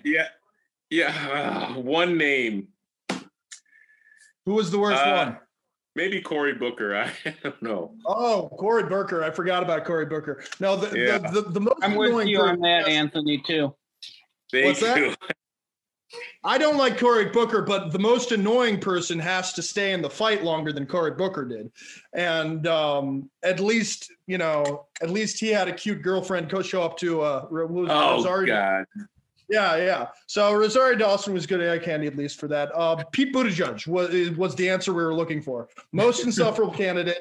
I didn't like him one bit. I thought he would have been a disaster in the general. Not because he's gay, just because he's annoying. He looked like you've always been a homophobe, okay? I know, seriously. For 8 years. Well, the people that hated him the most, it seems like, were my gay friends. So I'm representing that perspective right now. He was a bad representative, yeah. I want to go to Mike and Andrew for a minute. Did either of you guys like Andrew Yang? He had some conservative crossover appeal. Yeah, Andrew Yang. Every time he said, I'm the only candidate that appeals to Republicans, Democrats, and Libertarians, I said, no, you do not. And every time he advertised that we need an Asian guy who's good at math to be president, I said, great, do you know any? Because I don't think he had it. But going back to what you guys... Is that an indictment of the universal basic income?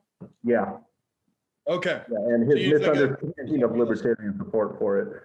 But also its feasibility under the way in which he wanted to implicate it. But I did want to point out, since misogyny keeps coming up, but I haven't brought it up, that unlike all you misogynistic pussy grabbers, I am voting for a woman this year.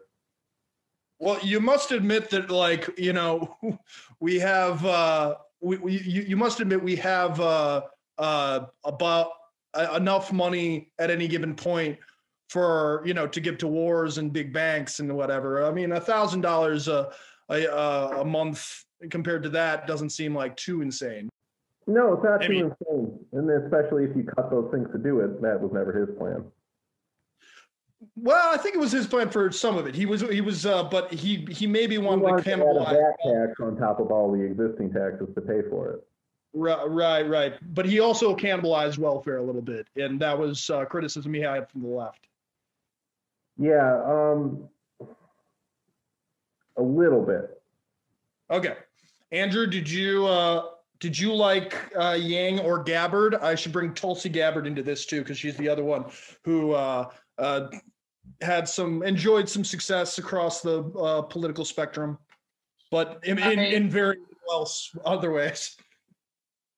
I definitely, Mike pretty much covered what I think about Yang, especially the UBI. I think it would be a good, as was already mentioned, a good solution to the welfare state. But since it wasn't presented as such, just more waste of our money and more of a tilt towards soft socialism. In terms of Gabbard, I think she would have been the best opponent for Donald Trump. But in terms of, I'm not a fan, but it would have been a choice for me if Gabbard was running against Donald Trump in the general. Well, you should ask who the best candidate against Donald Trump should be to everybody's dad, because they were all saying Klobuchar. I was not understand why. I think Gillibrand or Gabbard. Gillibrand is interesting. She was in for some of her ads. She said she was basically like making her fundraising events have some whiskey with Gillibrand, which appealed to me. Partially as a bartender, but also partially really wanting to get a presidential candidate drunk. And whiskey works the quickest on that. And I also would disagree with you. I think Buttigieg would have been a good opponent for Trump, too. Okay. Mike, did you have any thoughts on Sanders in general? Or I imagine you think the same thing as you thought about Yang? Well, Andrew said exactly what I've said about Sanders this entire time, is he would have won in 2016, but he wouldn't have been able to win in 2020. I think the Democrats, as far as running against Trump, did the best they could do with Biden. I think he thinks he's going to win. I think Klobuchar could have won, too. My favorite was Tulsi. Sanders also sold out a lot. In terms of some of his positions between not during 2016, but since 2016.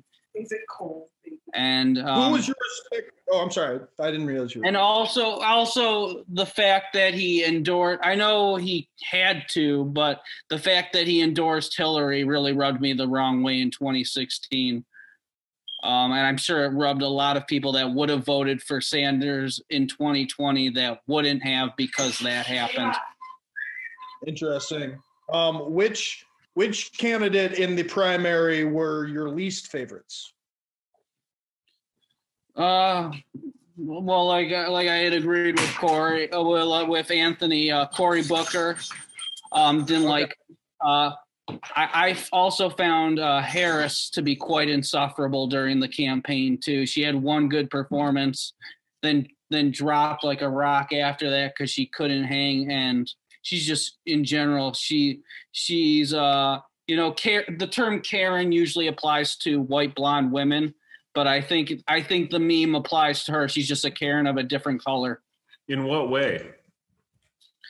She's the PTA board mom that just wags her finger and tells you you're misbehaving. That's exactly how she comes off.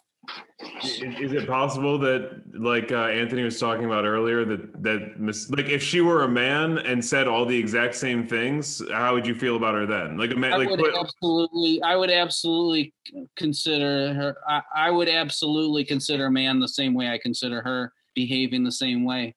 But would you call him a Karen? Yeah, would you call? No, I wouldn't call him a Karen. I'd call him some other name that's pertinent for a guy that's a Karen. But there is no term for a guy that's a Karen, really. Is there? A Chad? Well, I don't think. Chad doesn't work either. But I mean, there's also the factor that I don't think a lot of guys act that way. Just Anthony. Yes. Where have you been? You just missed Andrew calling Kamala Harris Karen of a different color. Well, I had to put the girls to bed and pee. So, what did you think of Kamala Harris? Karen? All right. Yeah, Karen of a different color. All right, I'm going to tell you why that's not possible. Because she went to an HBCU. And if there's anybody who's down to what's going, what kind of kicks in the teeth that black men have to get, it would be somebody from Howard University, she's from, and someone from her sorority, Alpha Kappa Alpha. Although my family's Delta, historically black sorority, there's no way she's a Karen. She may be a bougie black. People call me a bougie black. That's all right with whatever. But Karen, no. No way. Bourgeoisie black. Bougie. You got to say it right, Jack. Bougie. No. I'm using the communist way to say it. Bourgeoisie black. Say it the street way. Do you think that she's been the victim in the primary or now of misogyny or racism in the same way you thought Elizabeth Warren or Hillary Clinton was? Yeah, of course. I mean, that goes without saying. I don't think she's the best. All right, so because we're going to talk about him as a selection and for Biden and Biden-Harris in general in a second. Pitts, you want to do clout chasing? Let's do it, Jack. Let's go after him. Let's get him. We're going to take a little mid-discussion break to remind you, everyone that we're now on YouTube. And in the tradition of the first-time YouTube creators, we decided to throw our limited weight around by clout chasing, the same way that every new YouTuber does it. So take the time to like and subscribe and enjoy our new segment, Clout Chaser. If I can figure out how to... You were thinking I died, bitch surprise, I still got them double thick thighs. French fries, I get down and gobble gobble up, with my booty up, she be going wobble wobble up. Here's a big duck, slide slide in the peanut butter. Don't sucker, who actually regrets me. My mother, I throw betas with my Pornhub. Betrayer, you nothing but a hater, cloud chaser. Now what's my favorite Twitch star? Yeah.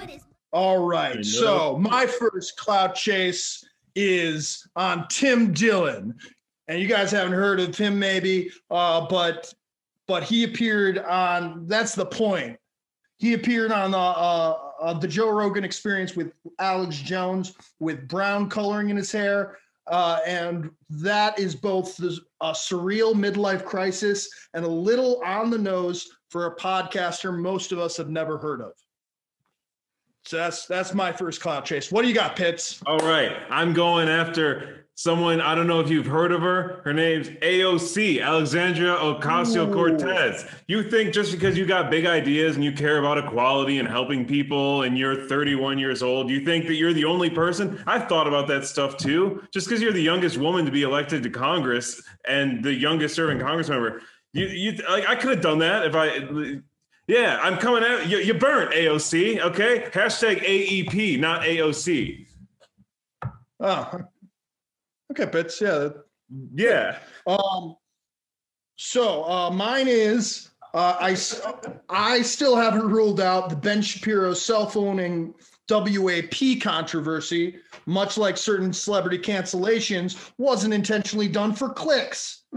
And either way, his voice mixed into a song is better than the original, in my opinion.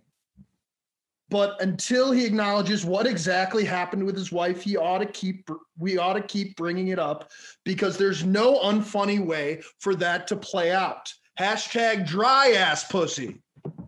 All right. Pretty good, Jack. Okay.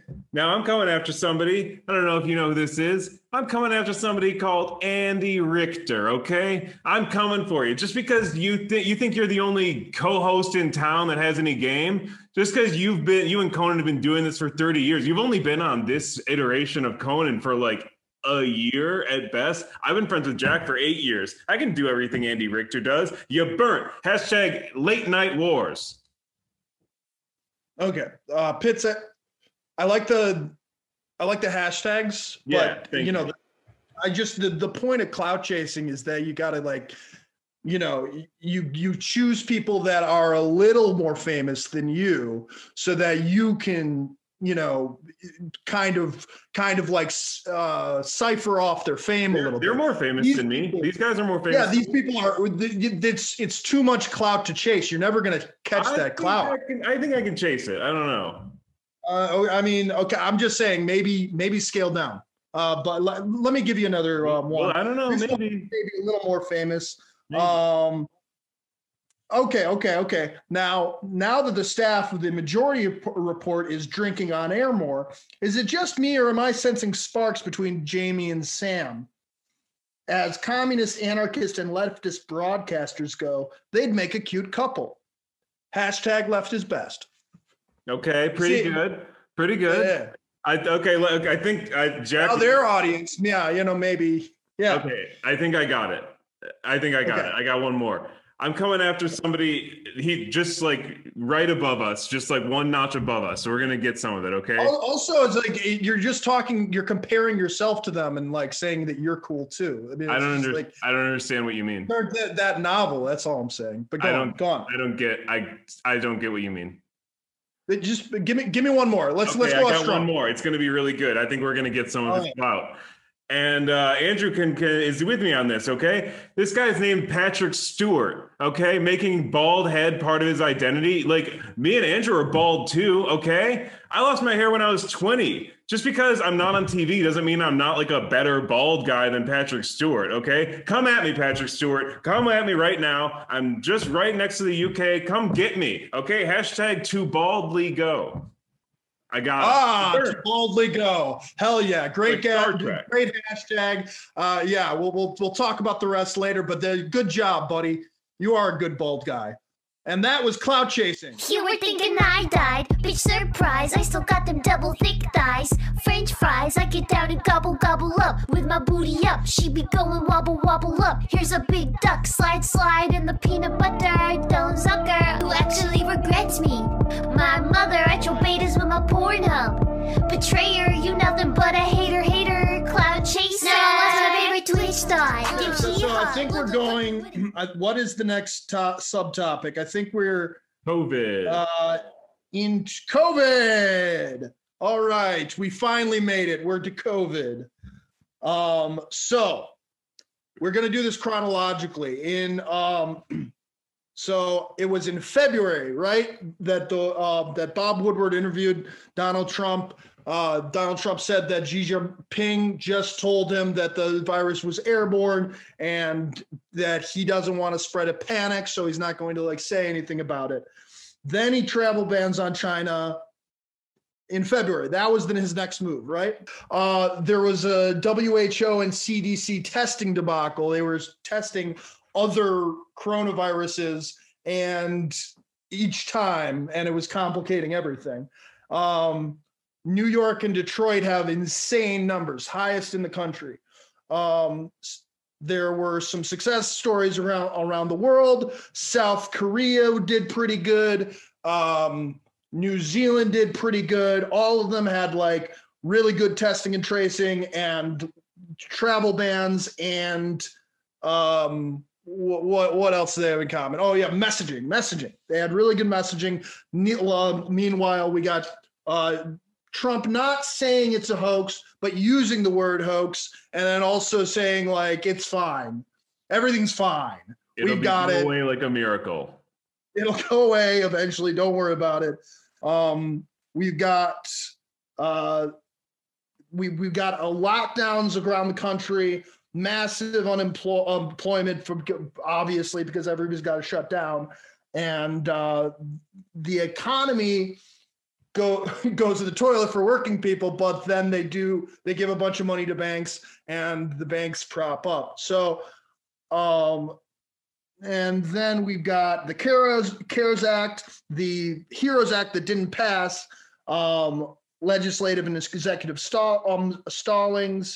So that brings us up to date. So what would you say? I guess I'll start with Andrew. What would you say? Actually, I want to start with Mike, because you said that after the election, you think it's going to kind of get under control. So do you think that there's like some politics being played over here? Or do you accept the science? Well, you know what science? Everybody who says follow the science has ignored a few scientists. So I think it is what it is. Dr. Fauci, let's just say Dr. Fauci, because he's the head one. And Trump also says that it is what it is. I think there's... Yeah, but some libertarians don't. I mean, like, they're anti-maskers and stuff, so it's worth asking him. Yeah. I mean, I'm looking at the Barrington Declaration right now. That's Dr. Martin Koldorf, professor of medicine at Harvard University, biostatistician and epidemiologist. What does Koldorf say? Yes, Dr. Sunita Gupta, professor at Oxford University and epidemiologist with expertise in immunology, vaccine development, and mathematical modeling, and Dr. Jay Bhattacharya, professor at Stanford University, physician and epidemiologist. Dr. Fauci is a virologist. No, what did they say? What do they say though, Mike? That shutdowns aren't the answer. Okay. And I don't believe that either. And yes, it's a virus, and yes, it's killing people, and yes, it has to be dealt with, but I don't know when we've ever dealt with it in such a way. Or when, like you started the show with, where is the government testing? Where is the government testing? Where was the government testing for any other virus that's ever occurred? Like, why is that a sudden expectation of government? To be fair, this is... Well, not as many people are dying. I don't believe it's unprecedented. In modern history, it is. It just, I mean, how is it? The Hong Kong flu killed about an equal amount of the population. The which flu? Hong Kong. The Hong Kong flu. Well, I don't know if I've heard of that one. Yeah. Hong Kong flu. I don't know it. Woodstock happened the same year, if I'm not mistaken. That's correct. But we do know that the flu killed 80,000 people just a few years ago. And where was all the goddamn government testing then, you know? If you're going to draw a distinction, like there's a magic line at 100,000 that 80,000 doesn't touch or something like that. I mean, a virus is a fact of life. It is something that happens. I don't think we're going to see, in the end, if you chalk up the number of people who died in 2020, it's not going to look much different than 2015, 16, 17, 18, or 19. I don't think you'd be able to pick them out if they weren't labeled. Well, my whole point with with talking about the testing was that, you know, this was a mysterious thing. We knew it was airborne. We knew it spread like crazy and was lethal, killed people. And it's killing more people here than anywhere. My whole point with testing is, as long as we're shutting down, as long as we're being careful, wearing masks, doing all of these things on our part, the only way that we can actually effectively dig our way out is by providing the testing on the government's part. And instead, they're giving us these trash 7 days for results tests, which do no one any good. We need asymptomatic people to like take it on the regular and then like quarantine themselves if they have. What's that? They are trash tests as well. So what do we know about the numbers? Well, no, I'm saying like I'm sure we're getting positive results from the 7 day test, but in that 7 days, are they quarantining? Probably not. They're asymptomatic. It's just pointless. Whether you accept, accept that it's a problem that we have to worry about or not, if we're going to address things a certain way, and try to work it out a certain way, this is what we came up with, and we're not even going out according to our own plan. Well, we found out in late April from Italy that was already hit much harder, that 99% of all the people that died in that country from the COVID-19 were people who already had hypertension, diabetes, or both. So we found that out in April. This isn't hindsight anymore. That was front and center. Why didn't we start making our measures? Let's take that population and protect them. Why did we shut down an entire economy? Well, I can tell you that self-imposed depression. I can tell you that maybe some of those people would not have died if the hospitals hadn't been overloaded with COVID cases, if it hadn't spread as much. Because what happened in Italy, what happened in Italy was that doctors had to make a decision of who to treat. And so there were people that had pre-existing conditions that were old, that Italian doctors had to say, we have to let this person die so that we can divert our resources to someone who might be able to be treated and recover from this. So if the hospitals, if they didn't have to make those choices. Who died with coronavirus in their system died with those two pre-existing conditions. It wasn't like, no, Mr. Diabetic, don't come in. It was like that. It was like that. I'm talking about cadavers that tested positive for the virus. You're saying that the virus didn't kill them because they had comorbidities, right? I'm saying they were at a higher risk, and that we knew that, and obviously there's another 1% that died just from the virus or just from the virus and something else. But if we knew that people could get this virus, but 99% of them who were gonna die were the people with these comorbidities, why don't we start making a plan around protecting those people? Well, I don't know how to do that without getting regular testing to those of us who don't have symptoms, because we could spread it. It's basically anybody that's most vulnerable in our society. All the people with I didn't quite catch that. I'm saying that these people all have comorbidities, are generally the oldest, poorest, and sickest of us in our society. The chances that those of us that are not, or are not experiencing symptoms or whatever, will never interact with them again, as opposed to us getting regularly testing and taking ourselves out of the equation every so often, then if we can, we're pretty much choosing. I don't know how to do that without throwing them into camps deciding it's fine that they all die. You give them. Sorry, go ahead, Mike. 1 second. You're getting really muddly. I can't hear your audio.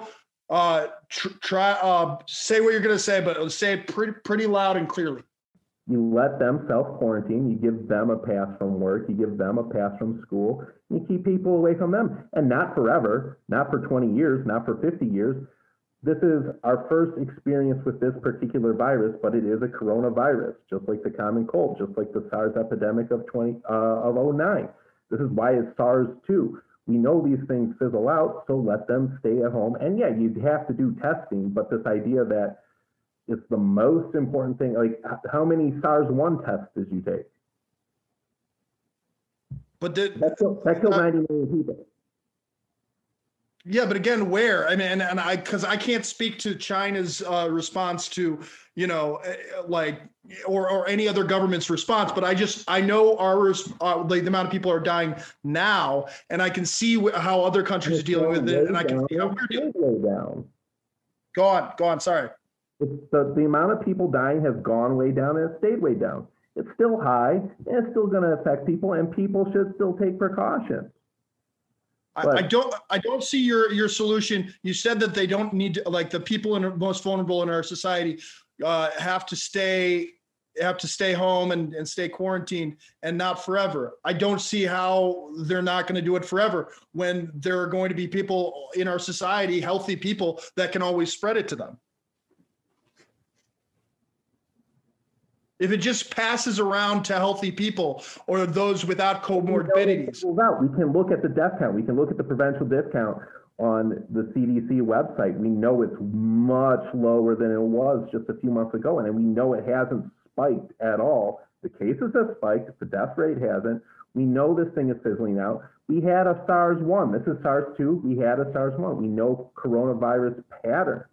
We know it doesn't last forever. So yes, maybe I don't know exactly how long you stay sheltered in place, but you can just take a look at the death rate. You know that it's much lower now than it was before. And maybe you start making your own decision when it's time to come out. And yeah, testing is important. I'm not saying never get a coronavirus test. I'm just saying the fact that you found it so egregious that these things weren't so readily available when that's never happened before. I mean, it's like, I can't believe none of this has happened before. Hasn't happened exactly correctly the first time. Yeah, well, okay. So I think that if we had approached things like you, I don't know that I would have endorsed it, or that like you're suggesting. I don't know that I would think it was a good idea, but we didn't. We chose lockdowns and we chose almost closing businesses, everybody wearing a mask. Recession. What's that? It was a voluntary recession. Yeah. So where is the testing in concert with that? That was my whole point.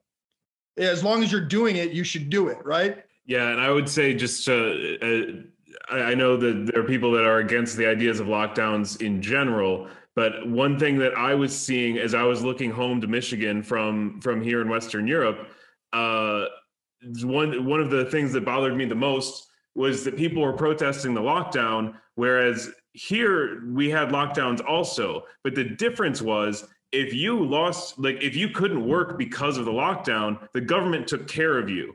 And so if the US government was taking care of the citizens that couldn't work and not just giving them $1,200 and a little extra unemployment, then they wouldn't have had to protest the lockdown.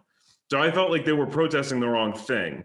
And that to me was a key issue that here we could have lockdowns without it having an impact on someone's personal finances. And in the US, it just wasn't possible because the US just won't take care of its citizens. That was my view. Alex, I absolutely agree with you. And the last thing I didn't get to read the paper today, the Times, but what I hear is that McConnell is not even thinking about a new stimulus until January. So what scares me for the lockdown is that I won't have money coming in to do what I need to do. I totally agree with you. I think you hit it on the head. Take care of your citizens. Everything we're talking about, healthcare, take care of your citizens. Everything we're talking about is U.S. not taking care of their citizens. And that's a problem. I totally agree with you. You're lucky you're over in Detroit. Maybe we can do. Wanted to add, I agree with Alex somewhat that, if you were going to, I openly oppose the lockdowns. I think Mike has said why very well. But if the government is going to force lockdowns, if the government's going to force a business to close its doors, they should be compensated due to government forcing you out of business, out of work. But I also think more of that should have been handled at the state level because the states are the governments enforcing the lockdowns. I'm sorry, Jack. Yeah. I think he was saying that the government should support small businesses too, like if they're locked down, to make sure that they're all set. And I think that what President Trump is having a problem with, like Gretchen Whitmer, shutting things down to protect the citizens and taking care of them. So, she wants to do it the correct way, I think, and he's against that. The government, which goes back to what I have always asked, what does the government do then if you're not taking care of its citizens? You need to lock it down to keep everybody safe. Then you make sure everybody has enough money to get food, pay their bills, utilities, rent. So, I don't think he's been doing that. Let's talk about Black Lives Matter. Very, very generally, how do we prevent it? How do things like George Floyd, Breonna Taylor, what kind of institutional changes can we make to prevent these things from happening? I think we all know that we'll never, eradicating racism isn't something that you can't just pass a law and make it illegal to be racist. There will always be people like that. But what kind of changes can we make to curtail police violence against people of color? And I want to start that with keep that with Anthony. Violence by the police. I think one of the first steps you could do is to start out, police live in the communities that they police. Mm-hmm. They're less likely to hurt somebody who might be their neighbor's kids or somebody who lives around the block. Yeah. Detroit has a problem with most of the police officers not living here. And they tried to do a thing, and that happened way back with Coleman Young. Tried to keep that going, and he was defeated at a state level or something. We're like, well, you don't have to live there. You have to have some skin in the game. You have to be invested in the community in which you live. Mm-hmm. And I think that would go a long way to stop some of the silly problems that you have. You see that your neighbors is not criminals. And the people see the police is not, you don't see each other as adversaries. So. And I would say I agree with you that the Detroit police have been a lot better in terms of, well, I mean, I don't know. I definitely got the sense living here that for a long time, even today, I don't like leaving Detroit because suburban cops are just bored. They'll just pull you over for nothing. Yeah. Cops got in Detroit have better things to do, but I will say I turned around that, and I was very early to this. I marched and everything, but in kind of national solidarity, I thought that Detroit was didn't have a lot of the problems of the same cities. Obviously it could be better, but, I was turned around by some of these Detroit Will Breathe marches that were completely peaceful, that the cops started gassing people, beating them up, throwing them in paddy wagons for nothing, and yes, there were points where they weren't doing that. But then, I mean, it was Detroit. The Detroit protests were completely peaceful right through the line. On that note, also, it's the same idea. Where do you draw the line between riots and protests? And I understand there's some of it that's very obvious. A protest is peaceful, and a riot is violent, even if it's violence against property, looting, burning things down, etc.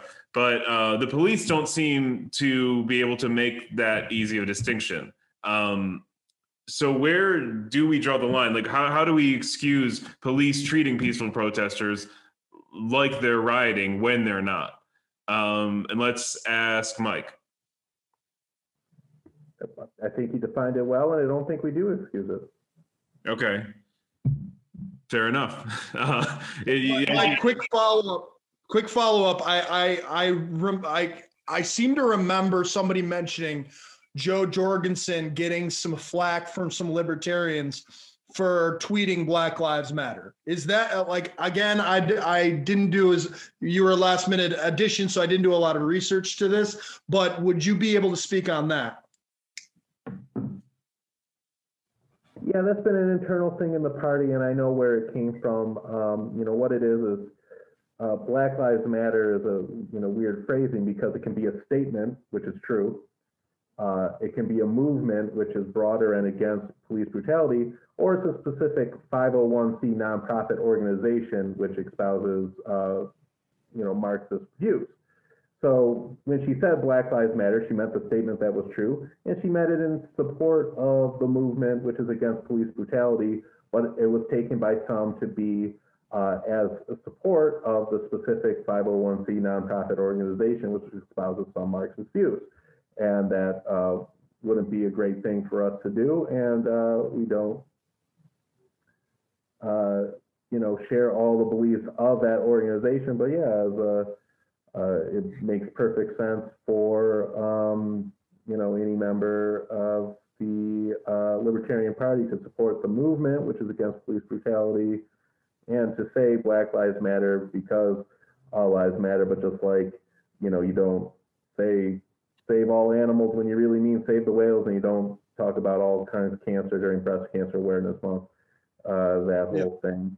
But I do think the solution comes from police responsibility. Make settlement lawsuits come out of police pensions. That's the skin in the game. And qualified immunity. Justin Amash, the Libertarian congressman from Michigan's 3rd District, introduced the first bipartisan bill into Congress to end qualified immunity. And he also just has to end the war on drugs. You just completely reduce the number of interactions and reasons a police officer has to come in contact with anybody, because we already know that people of color who use drugs is proportionate to people of color in the general population. But we know that the number of people of color who get arrested for using drugs is double that. And we know that the number of people of color who get sentenced to jail for using drugs is quadruple that. We have to take away the incentive for, not the incentive, but the excuse for cops. Anything can smell like weed. I had a friend who joined the police academy, and they told him, hey, if you have one of those pine tree air fresheners, that's a symbol of a drug dealer, so you can pull over anybody with a pine tree air freshener. But by the way, if you see somebody who doesn't have a pine tree air freshener, that means they know that they're allowed to pull over people with pine tree air fresheners, and they're savvy drug dealers, and you can pull them over too. Yeah, I imagine that this would be, there's aspects of this that are more libertarian. I think that, like, civil liberties, obviously. But then I imagine not too many of you are on board with defund the police, maybe because the idea of defunding the police is resources going into I think we need a lot less. Oops, sorry. I think we need a lot less police, because once we stop enforcing victimless acts that shouldn't even be crimes in the first place, there'll be a lot less market need for cops. But I also think we should get rid of police unions too. I think that could be a huge solution to protecting cops that do bad things. Anthony, did you have anything else you wanted to talk about the Detroit Police Department? I will say that I have never, ever been afraid of the police in Detroit. And I have had some silly things, some questionable things, like frisked and hit in the crotch, like just to let you know that they were the police. But I never felt like I was going to be hurt seriously or shot by anybody in the Detroit Police Department. And I've known some guys who, join and don't live here. And some of their attitudes, I've known some crooked cops in my time. And that's not the way I feel immediately after I go across 8 Mile. Today, I went to watch the football game in my friend's garage, and I knew I had to get out before dark. I have had police harassment, on 696, stopped by a cop, put face down on the side of the freeway with cars flying by you on the freeway for nothing, for just fucked with. I've understood the kind of the way the Detroit police fucked with you. Yeah. But I never felt like I was going to jail, that they were going to hurt me or even do anything to me, that they were just doing stupid police shit. That's bad. But I never felt my life was in danger like I do when I'm in the suburbs. Specifically, Craig making the decision to gas, beat up, and jail protesters, you think he was just showing them who's boss? Or I've never felt this way, but we've never had these kind of protests. Craig is what I thought. A lot of that stuff was silly. I agree with you when all of that the stuff, the protests was peaceful and stuff. You know, anybody who was who I would be afraid of in Detroit, they weren't in marches. You know, any of the, I don't want to say I know big drug dealers, but any of those people, they weren't around or marching with anybody. These were, although it was a lot of Detroiters, so there were a lot of Detroiters there. But they were conscientious young people or older people or whatever. They weren't doing anything, and I think that how they got into trouble was why were they there anyway? 2 cop cars at the most. When you put out a huge police presence, when you put out any kind of huge presence against another whatever, you're looking for a fight. Put 2 cops out, 2 cop cars to make sure they're all right, make sure, you know, no one's running through them with cars, slowing down traffic. That's all you need. But when you put out a big force, then you're making it like it's a big confrontational thing when it doesn't have to be. I think that when you put out too much of a force, you make it a confrontational thing. That's what you were talking about. Charlottesville earlier, when you've got a big protest thing against, at the same time, you make it confrontational instead of putting it on a separate day or something. So I think that they made it bad, and it didn't have to be. Anthony, when you vote, if you don't vote for Joe Biden, or you ain't black, or whatever Biden said to Charlemagne the God. I agree. Did you hear that? I agree. You agree 100%. Okay. I agree. Even if, but let's say, I thought it was funny. I thought it was funny, but I agree. I like that he's trying to be, you know, and I know that Obama's just started doing some ads with him, which I find funny. Like Christy just showed me something where Obama made a jump shot. You don't even see your eyes anymore. There's no eyes. I agree, because I think that, and when I was talking about that Trump could have sailed if he didn't do anything, I don't think he had to bring race in as overtly as he did to get a second term. But I give him enough credit to be as smart. I think he's only for himself, so he doesn't have an ideology. You know, he's not racist. He's only for himself. I think his biggest thing right now is how is he going to get out of the huge amount of money he owes in 2023? Doesn't care about anything else. And that's how everything is played, like a dumb person. Because if you're smart, he would have done it right. He'd get a second term. He'd figure that out. I believed in... Oh, go on. The follow-up to the Biden statement, the you ain't black, agree or disagree aside, I mean, how do you feel about a 77-year-old white guy determining what makes you black or not? I think I like that question. I think that a lot of white people have a whole like, hey, I'm down, I'm hanging with whatever that makes me a thing.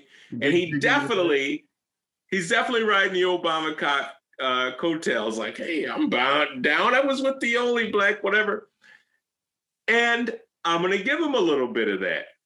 You know, I think he's too old. I think Trump's too old. I think, you know, if he was my dad, I'd be putting him in a home. You know, they're all too old to go. But I'm going to give him that he thinks he's down because he ran with Obama. I can't even begin to express for...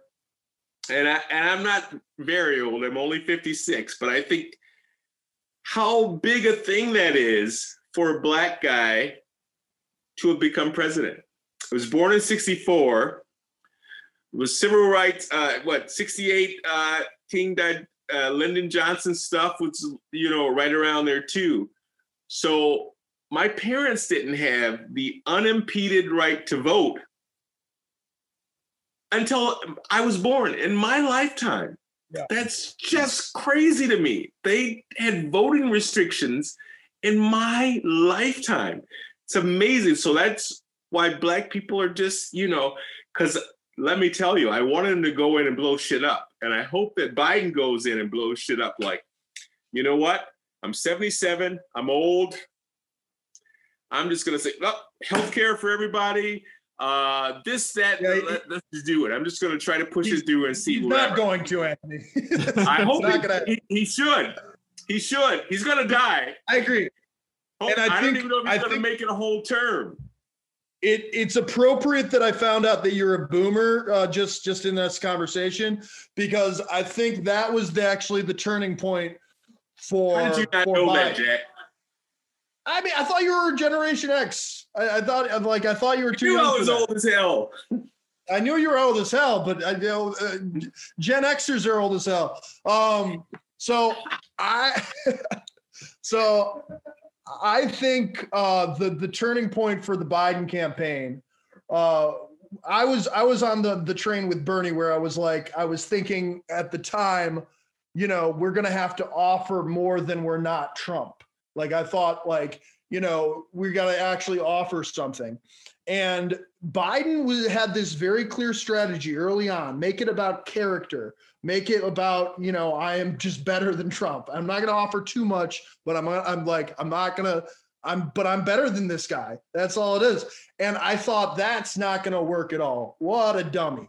Then people started voting, and part of the turning point was South Carolina, Jim Clyburn, and older African Americans who worked for the first Black president, and they liked that. And they thought, like, you know, this guy's boss was the first African American president.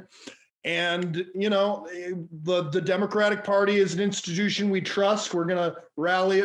They're rallied around him. We're going to do that. You know, it didn't. It did. And all of us young people, millennials, and even young Black people thought, you know, that's never going to work.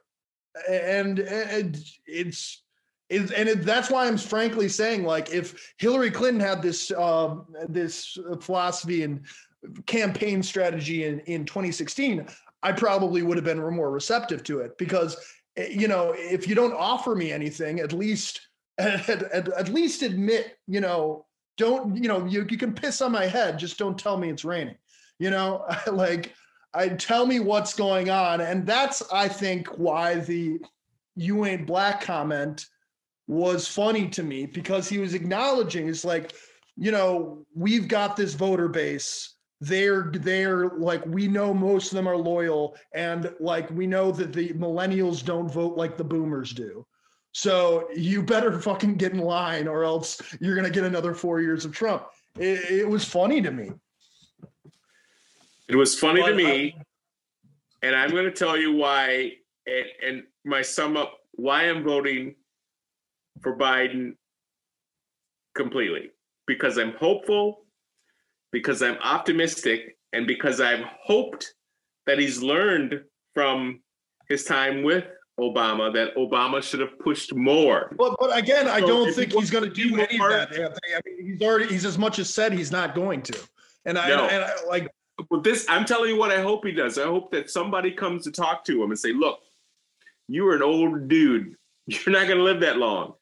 If you want to be more, you won president, you didn't do anything.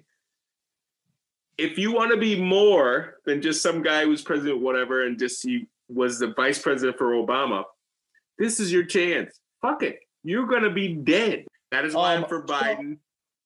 As an old ass who's about to die, what would you do? Fuck it. You know, what are you going to do to me? I'm president. I'm going to push all of this through. I'm going to help everyone, whatever. Somebody bring me my whiskey. That is my hope. I just don't think he has that fucking energy like you might hope he does. When Andrew, what do you hope is going to happen if Trump wins? What do you hope is going to happen? I hope a lot more is done about breaking up monopolistic organizations. I think we have a lot of vertical monopolies in the tech world. I also hope that that he does a lot more with cutting taxes and cutting spending. Mike, when this is all over, what do you most look forward to? Hopefully, for the good of the country, the slowdown on the Democratic side and a recalibration on the GOP side. Okay. And then we've got 90 million Americans that have already voted. We've got Donald Trump saying it should be decided on the day, when he knows that's not going to happen. Everyone in the room knows that's not going to happen. And then we have Kavanaugh essentially saying the same thing in a decision by the Supreme Court. So this is my real outro question is, do you think there's going to be a power grab, on the day? Do you think that it's going to be kicked up to the Supreme Court? And do you think that there's going to be a civil war? That's my real outro hypothetical question. So I'm going to start with Andrew. Do you think things are going to get hairy?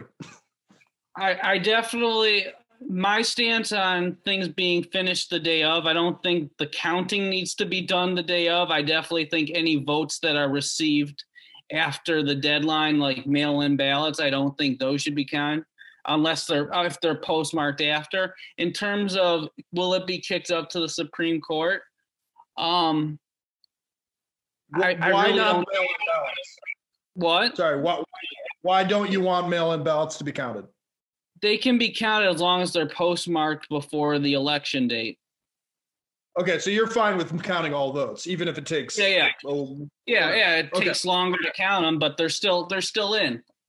So what do you think about Trump signaling that he doesn't want to count them? Yeah, I don't agree with him. Okay, fair enough. Mike, do you think it's going to get hairy?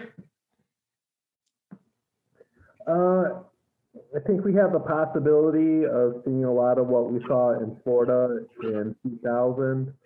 I hope we don't. I think it's going to be pretty clear on election night, but if for whatever reason it does go to recount, just anecdotally from what I've heard from other people who have worked at recounts and ballot counters, that when there is a recount of any kind, it's about 1% of the in-person ballots that get thrown away, but 25% of the mail-in ballots that get thrown away.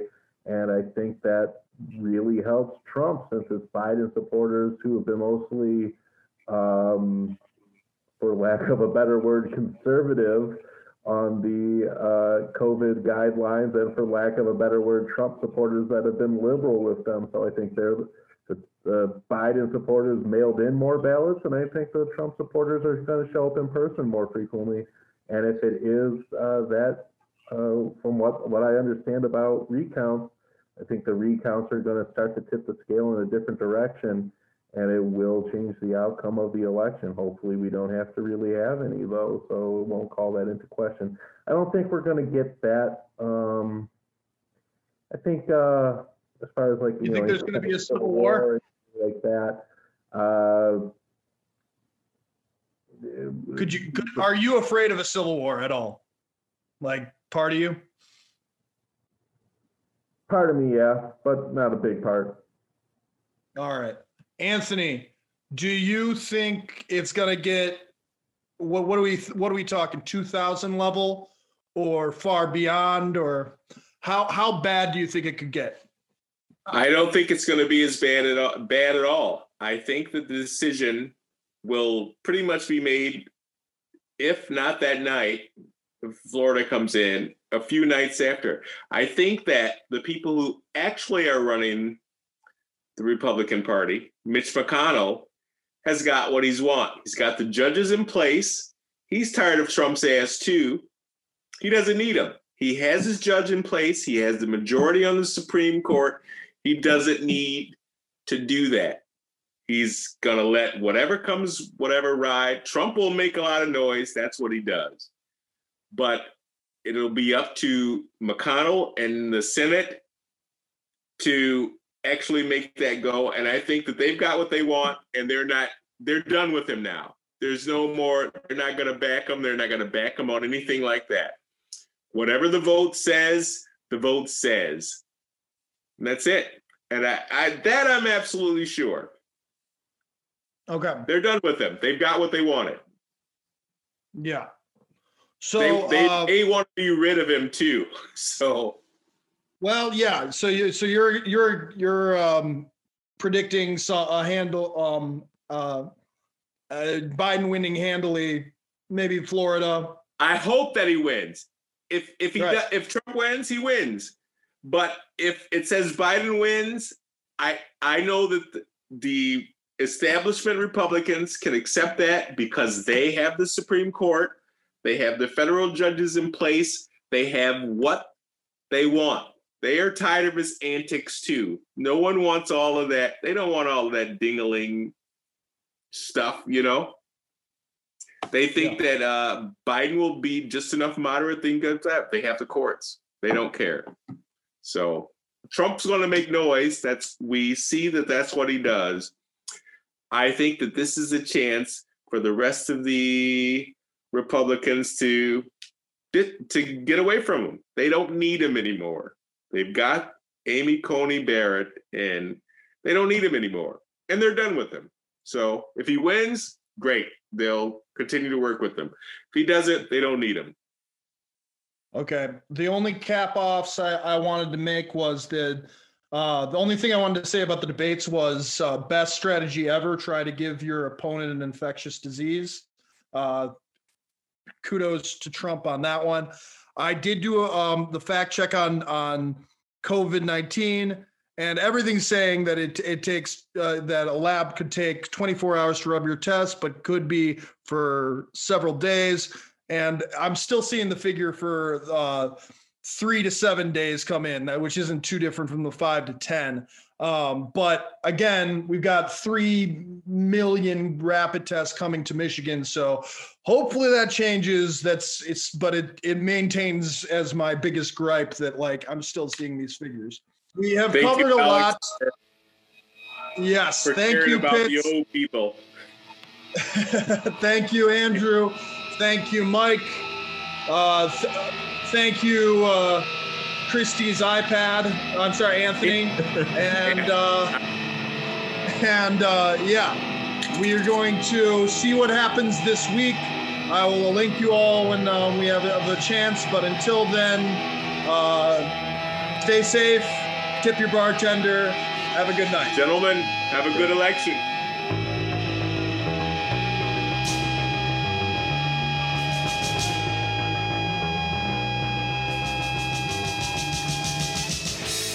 What a cliffhanger. I hope everything turns out okay with the election. Right. That's another thing. We were lucky that none of these issues were ever fully resolved. What? Jack, no, Jack, you can't spread that stuff around. I mean, Joe Biden won the election. Even the court disputed votes aren't enough to flip the result. I mean, but Pitts, yeah. There's still been no concession. So what? Trump fired the CISA director, Chris Krebs. He's bringing troops home from Iraq and Afghanistan. Yeah, but Jack, I mean, he tweeted that, okay? He tweets a lot of things, you know? I don't know, but I think that Trump's trying to be the little engine that cooed. Maybe Bernie would have won, but maybe Bernie would have been cooed easier, too. And that's why I'm hopeful. Like Anthony was. Hopefully Biden doesn't get cute. Hopefully Biden will think he's going to die soon. Hopefully he will say, fuck it. Let's get these people testing and healthcare and infrastructure. But there will always be a little voice in my head that's also like Mike.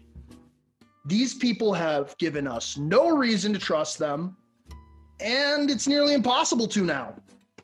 All I know is that it'll all have been worth it, meaning COVID-19, 2016, Bernie, Hillary, everything. If they drag Donald Trump out of the White House kicking and screaming. That would make all of it worth it. The whole, yes. Yes. Well, I stand by that take. I stand by it. Only time will tell, my man. But wait, before we sign off, the suspense has been killing me. What were the results of your test? Well, it was a 7-day test, so you'll just have to wait until the next episode. You were saying just earlier. No, I'm joking. I'm negative. I am negative. Okay. I didn't infect any of you people out there. Thanks for watching. Thanks to everyone involved. We all worked really hard on organizing this, finding people, editing. Pitts, how many times did I say, fuck it, I'm going to cancel this? You said it a lot of times. A lot of times, yes, because it was always some setback or whatever. If we didn't have a full panel or we didn't have everything and everyone in place, this concept does not work. So thank you, Anthony, Andrew, Gabe, and Mike, and thank you, Pitts. Truly a team effort. Jack, thank you so much for having me. It's been a roller coaster, and that is to say, it's been fun because I like roller coasters. So thank you to Jack. Sorry, I like water rides. I get sick on roller coasters. This year's been a little too roller coaster, not water ride enough for me. That was worth interrupting my outro. So thank you to all of our listeners. Thank you to Jack. Thank you to the panel. And look out for more Spar Talk coming your way maybe sometime. And until then, take care, everybody. Thank you.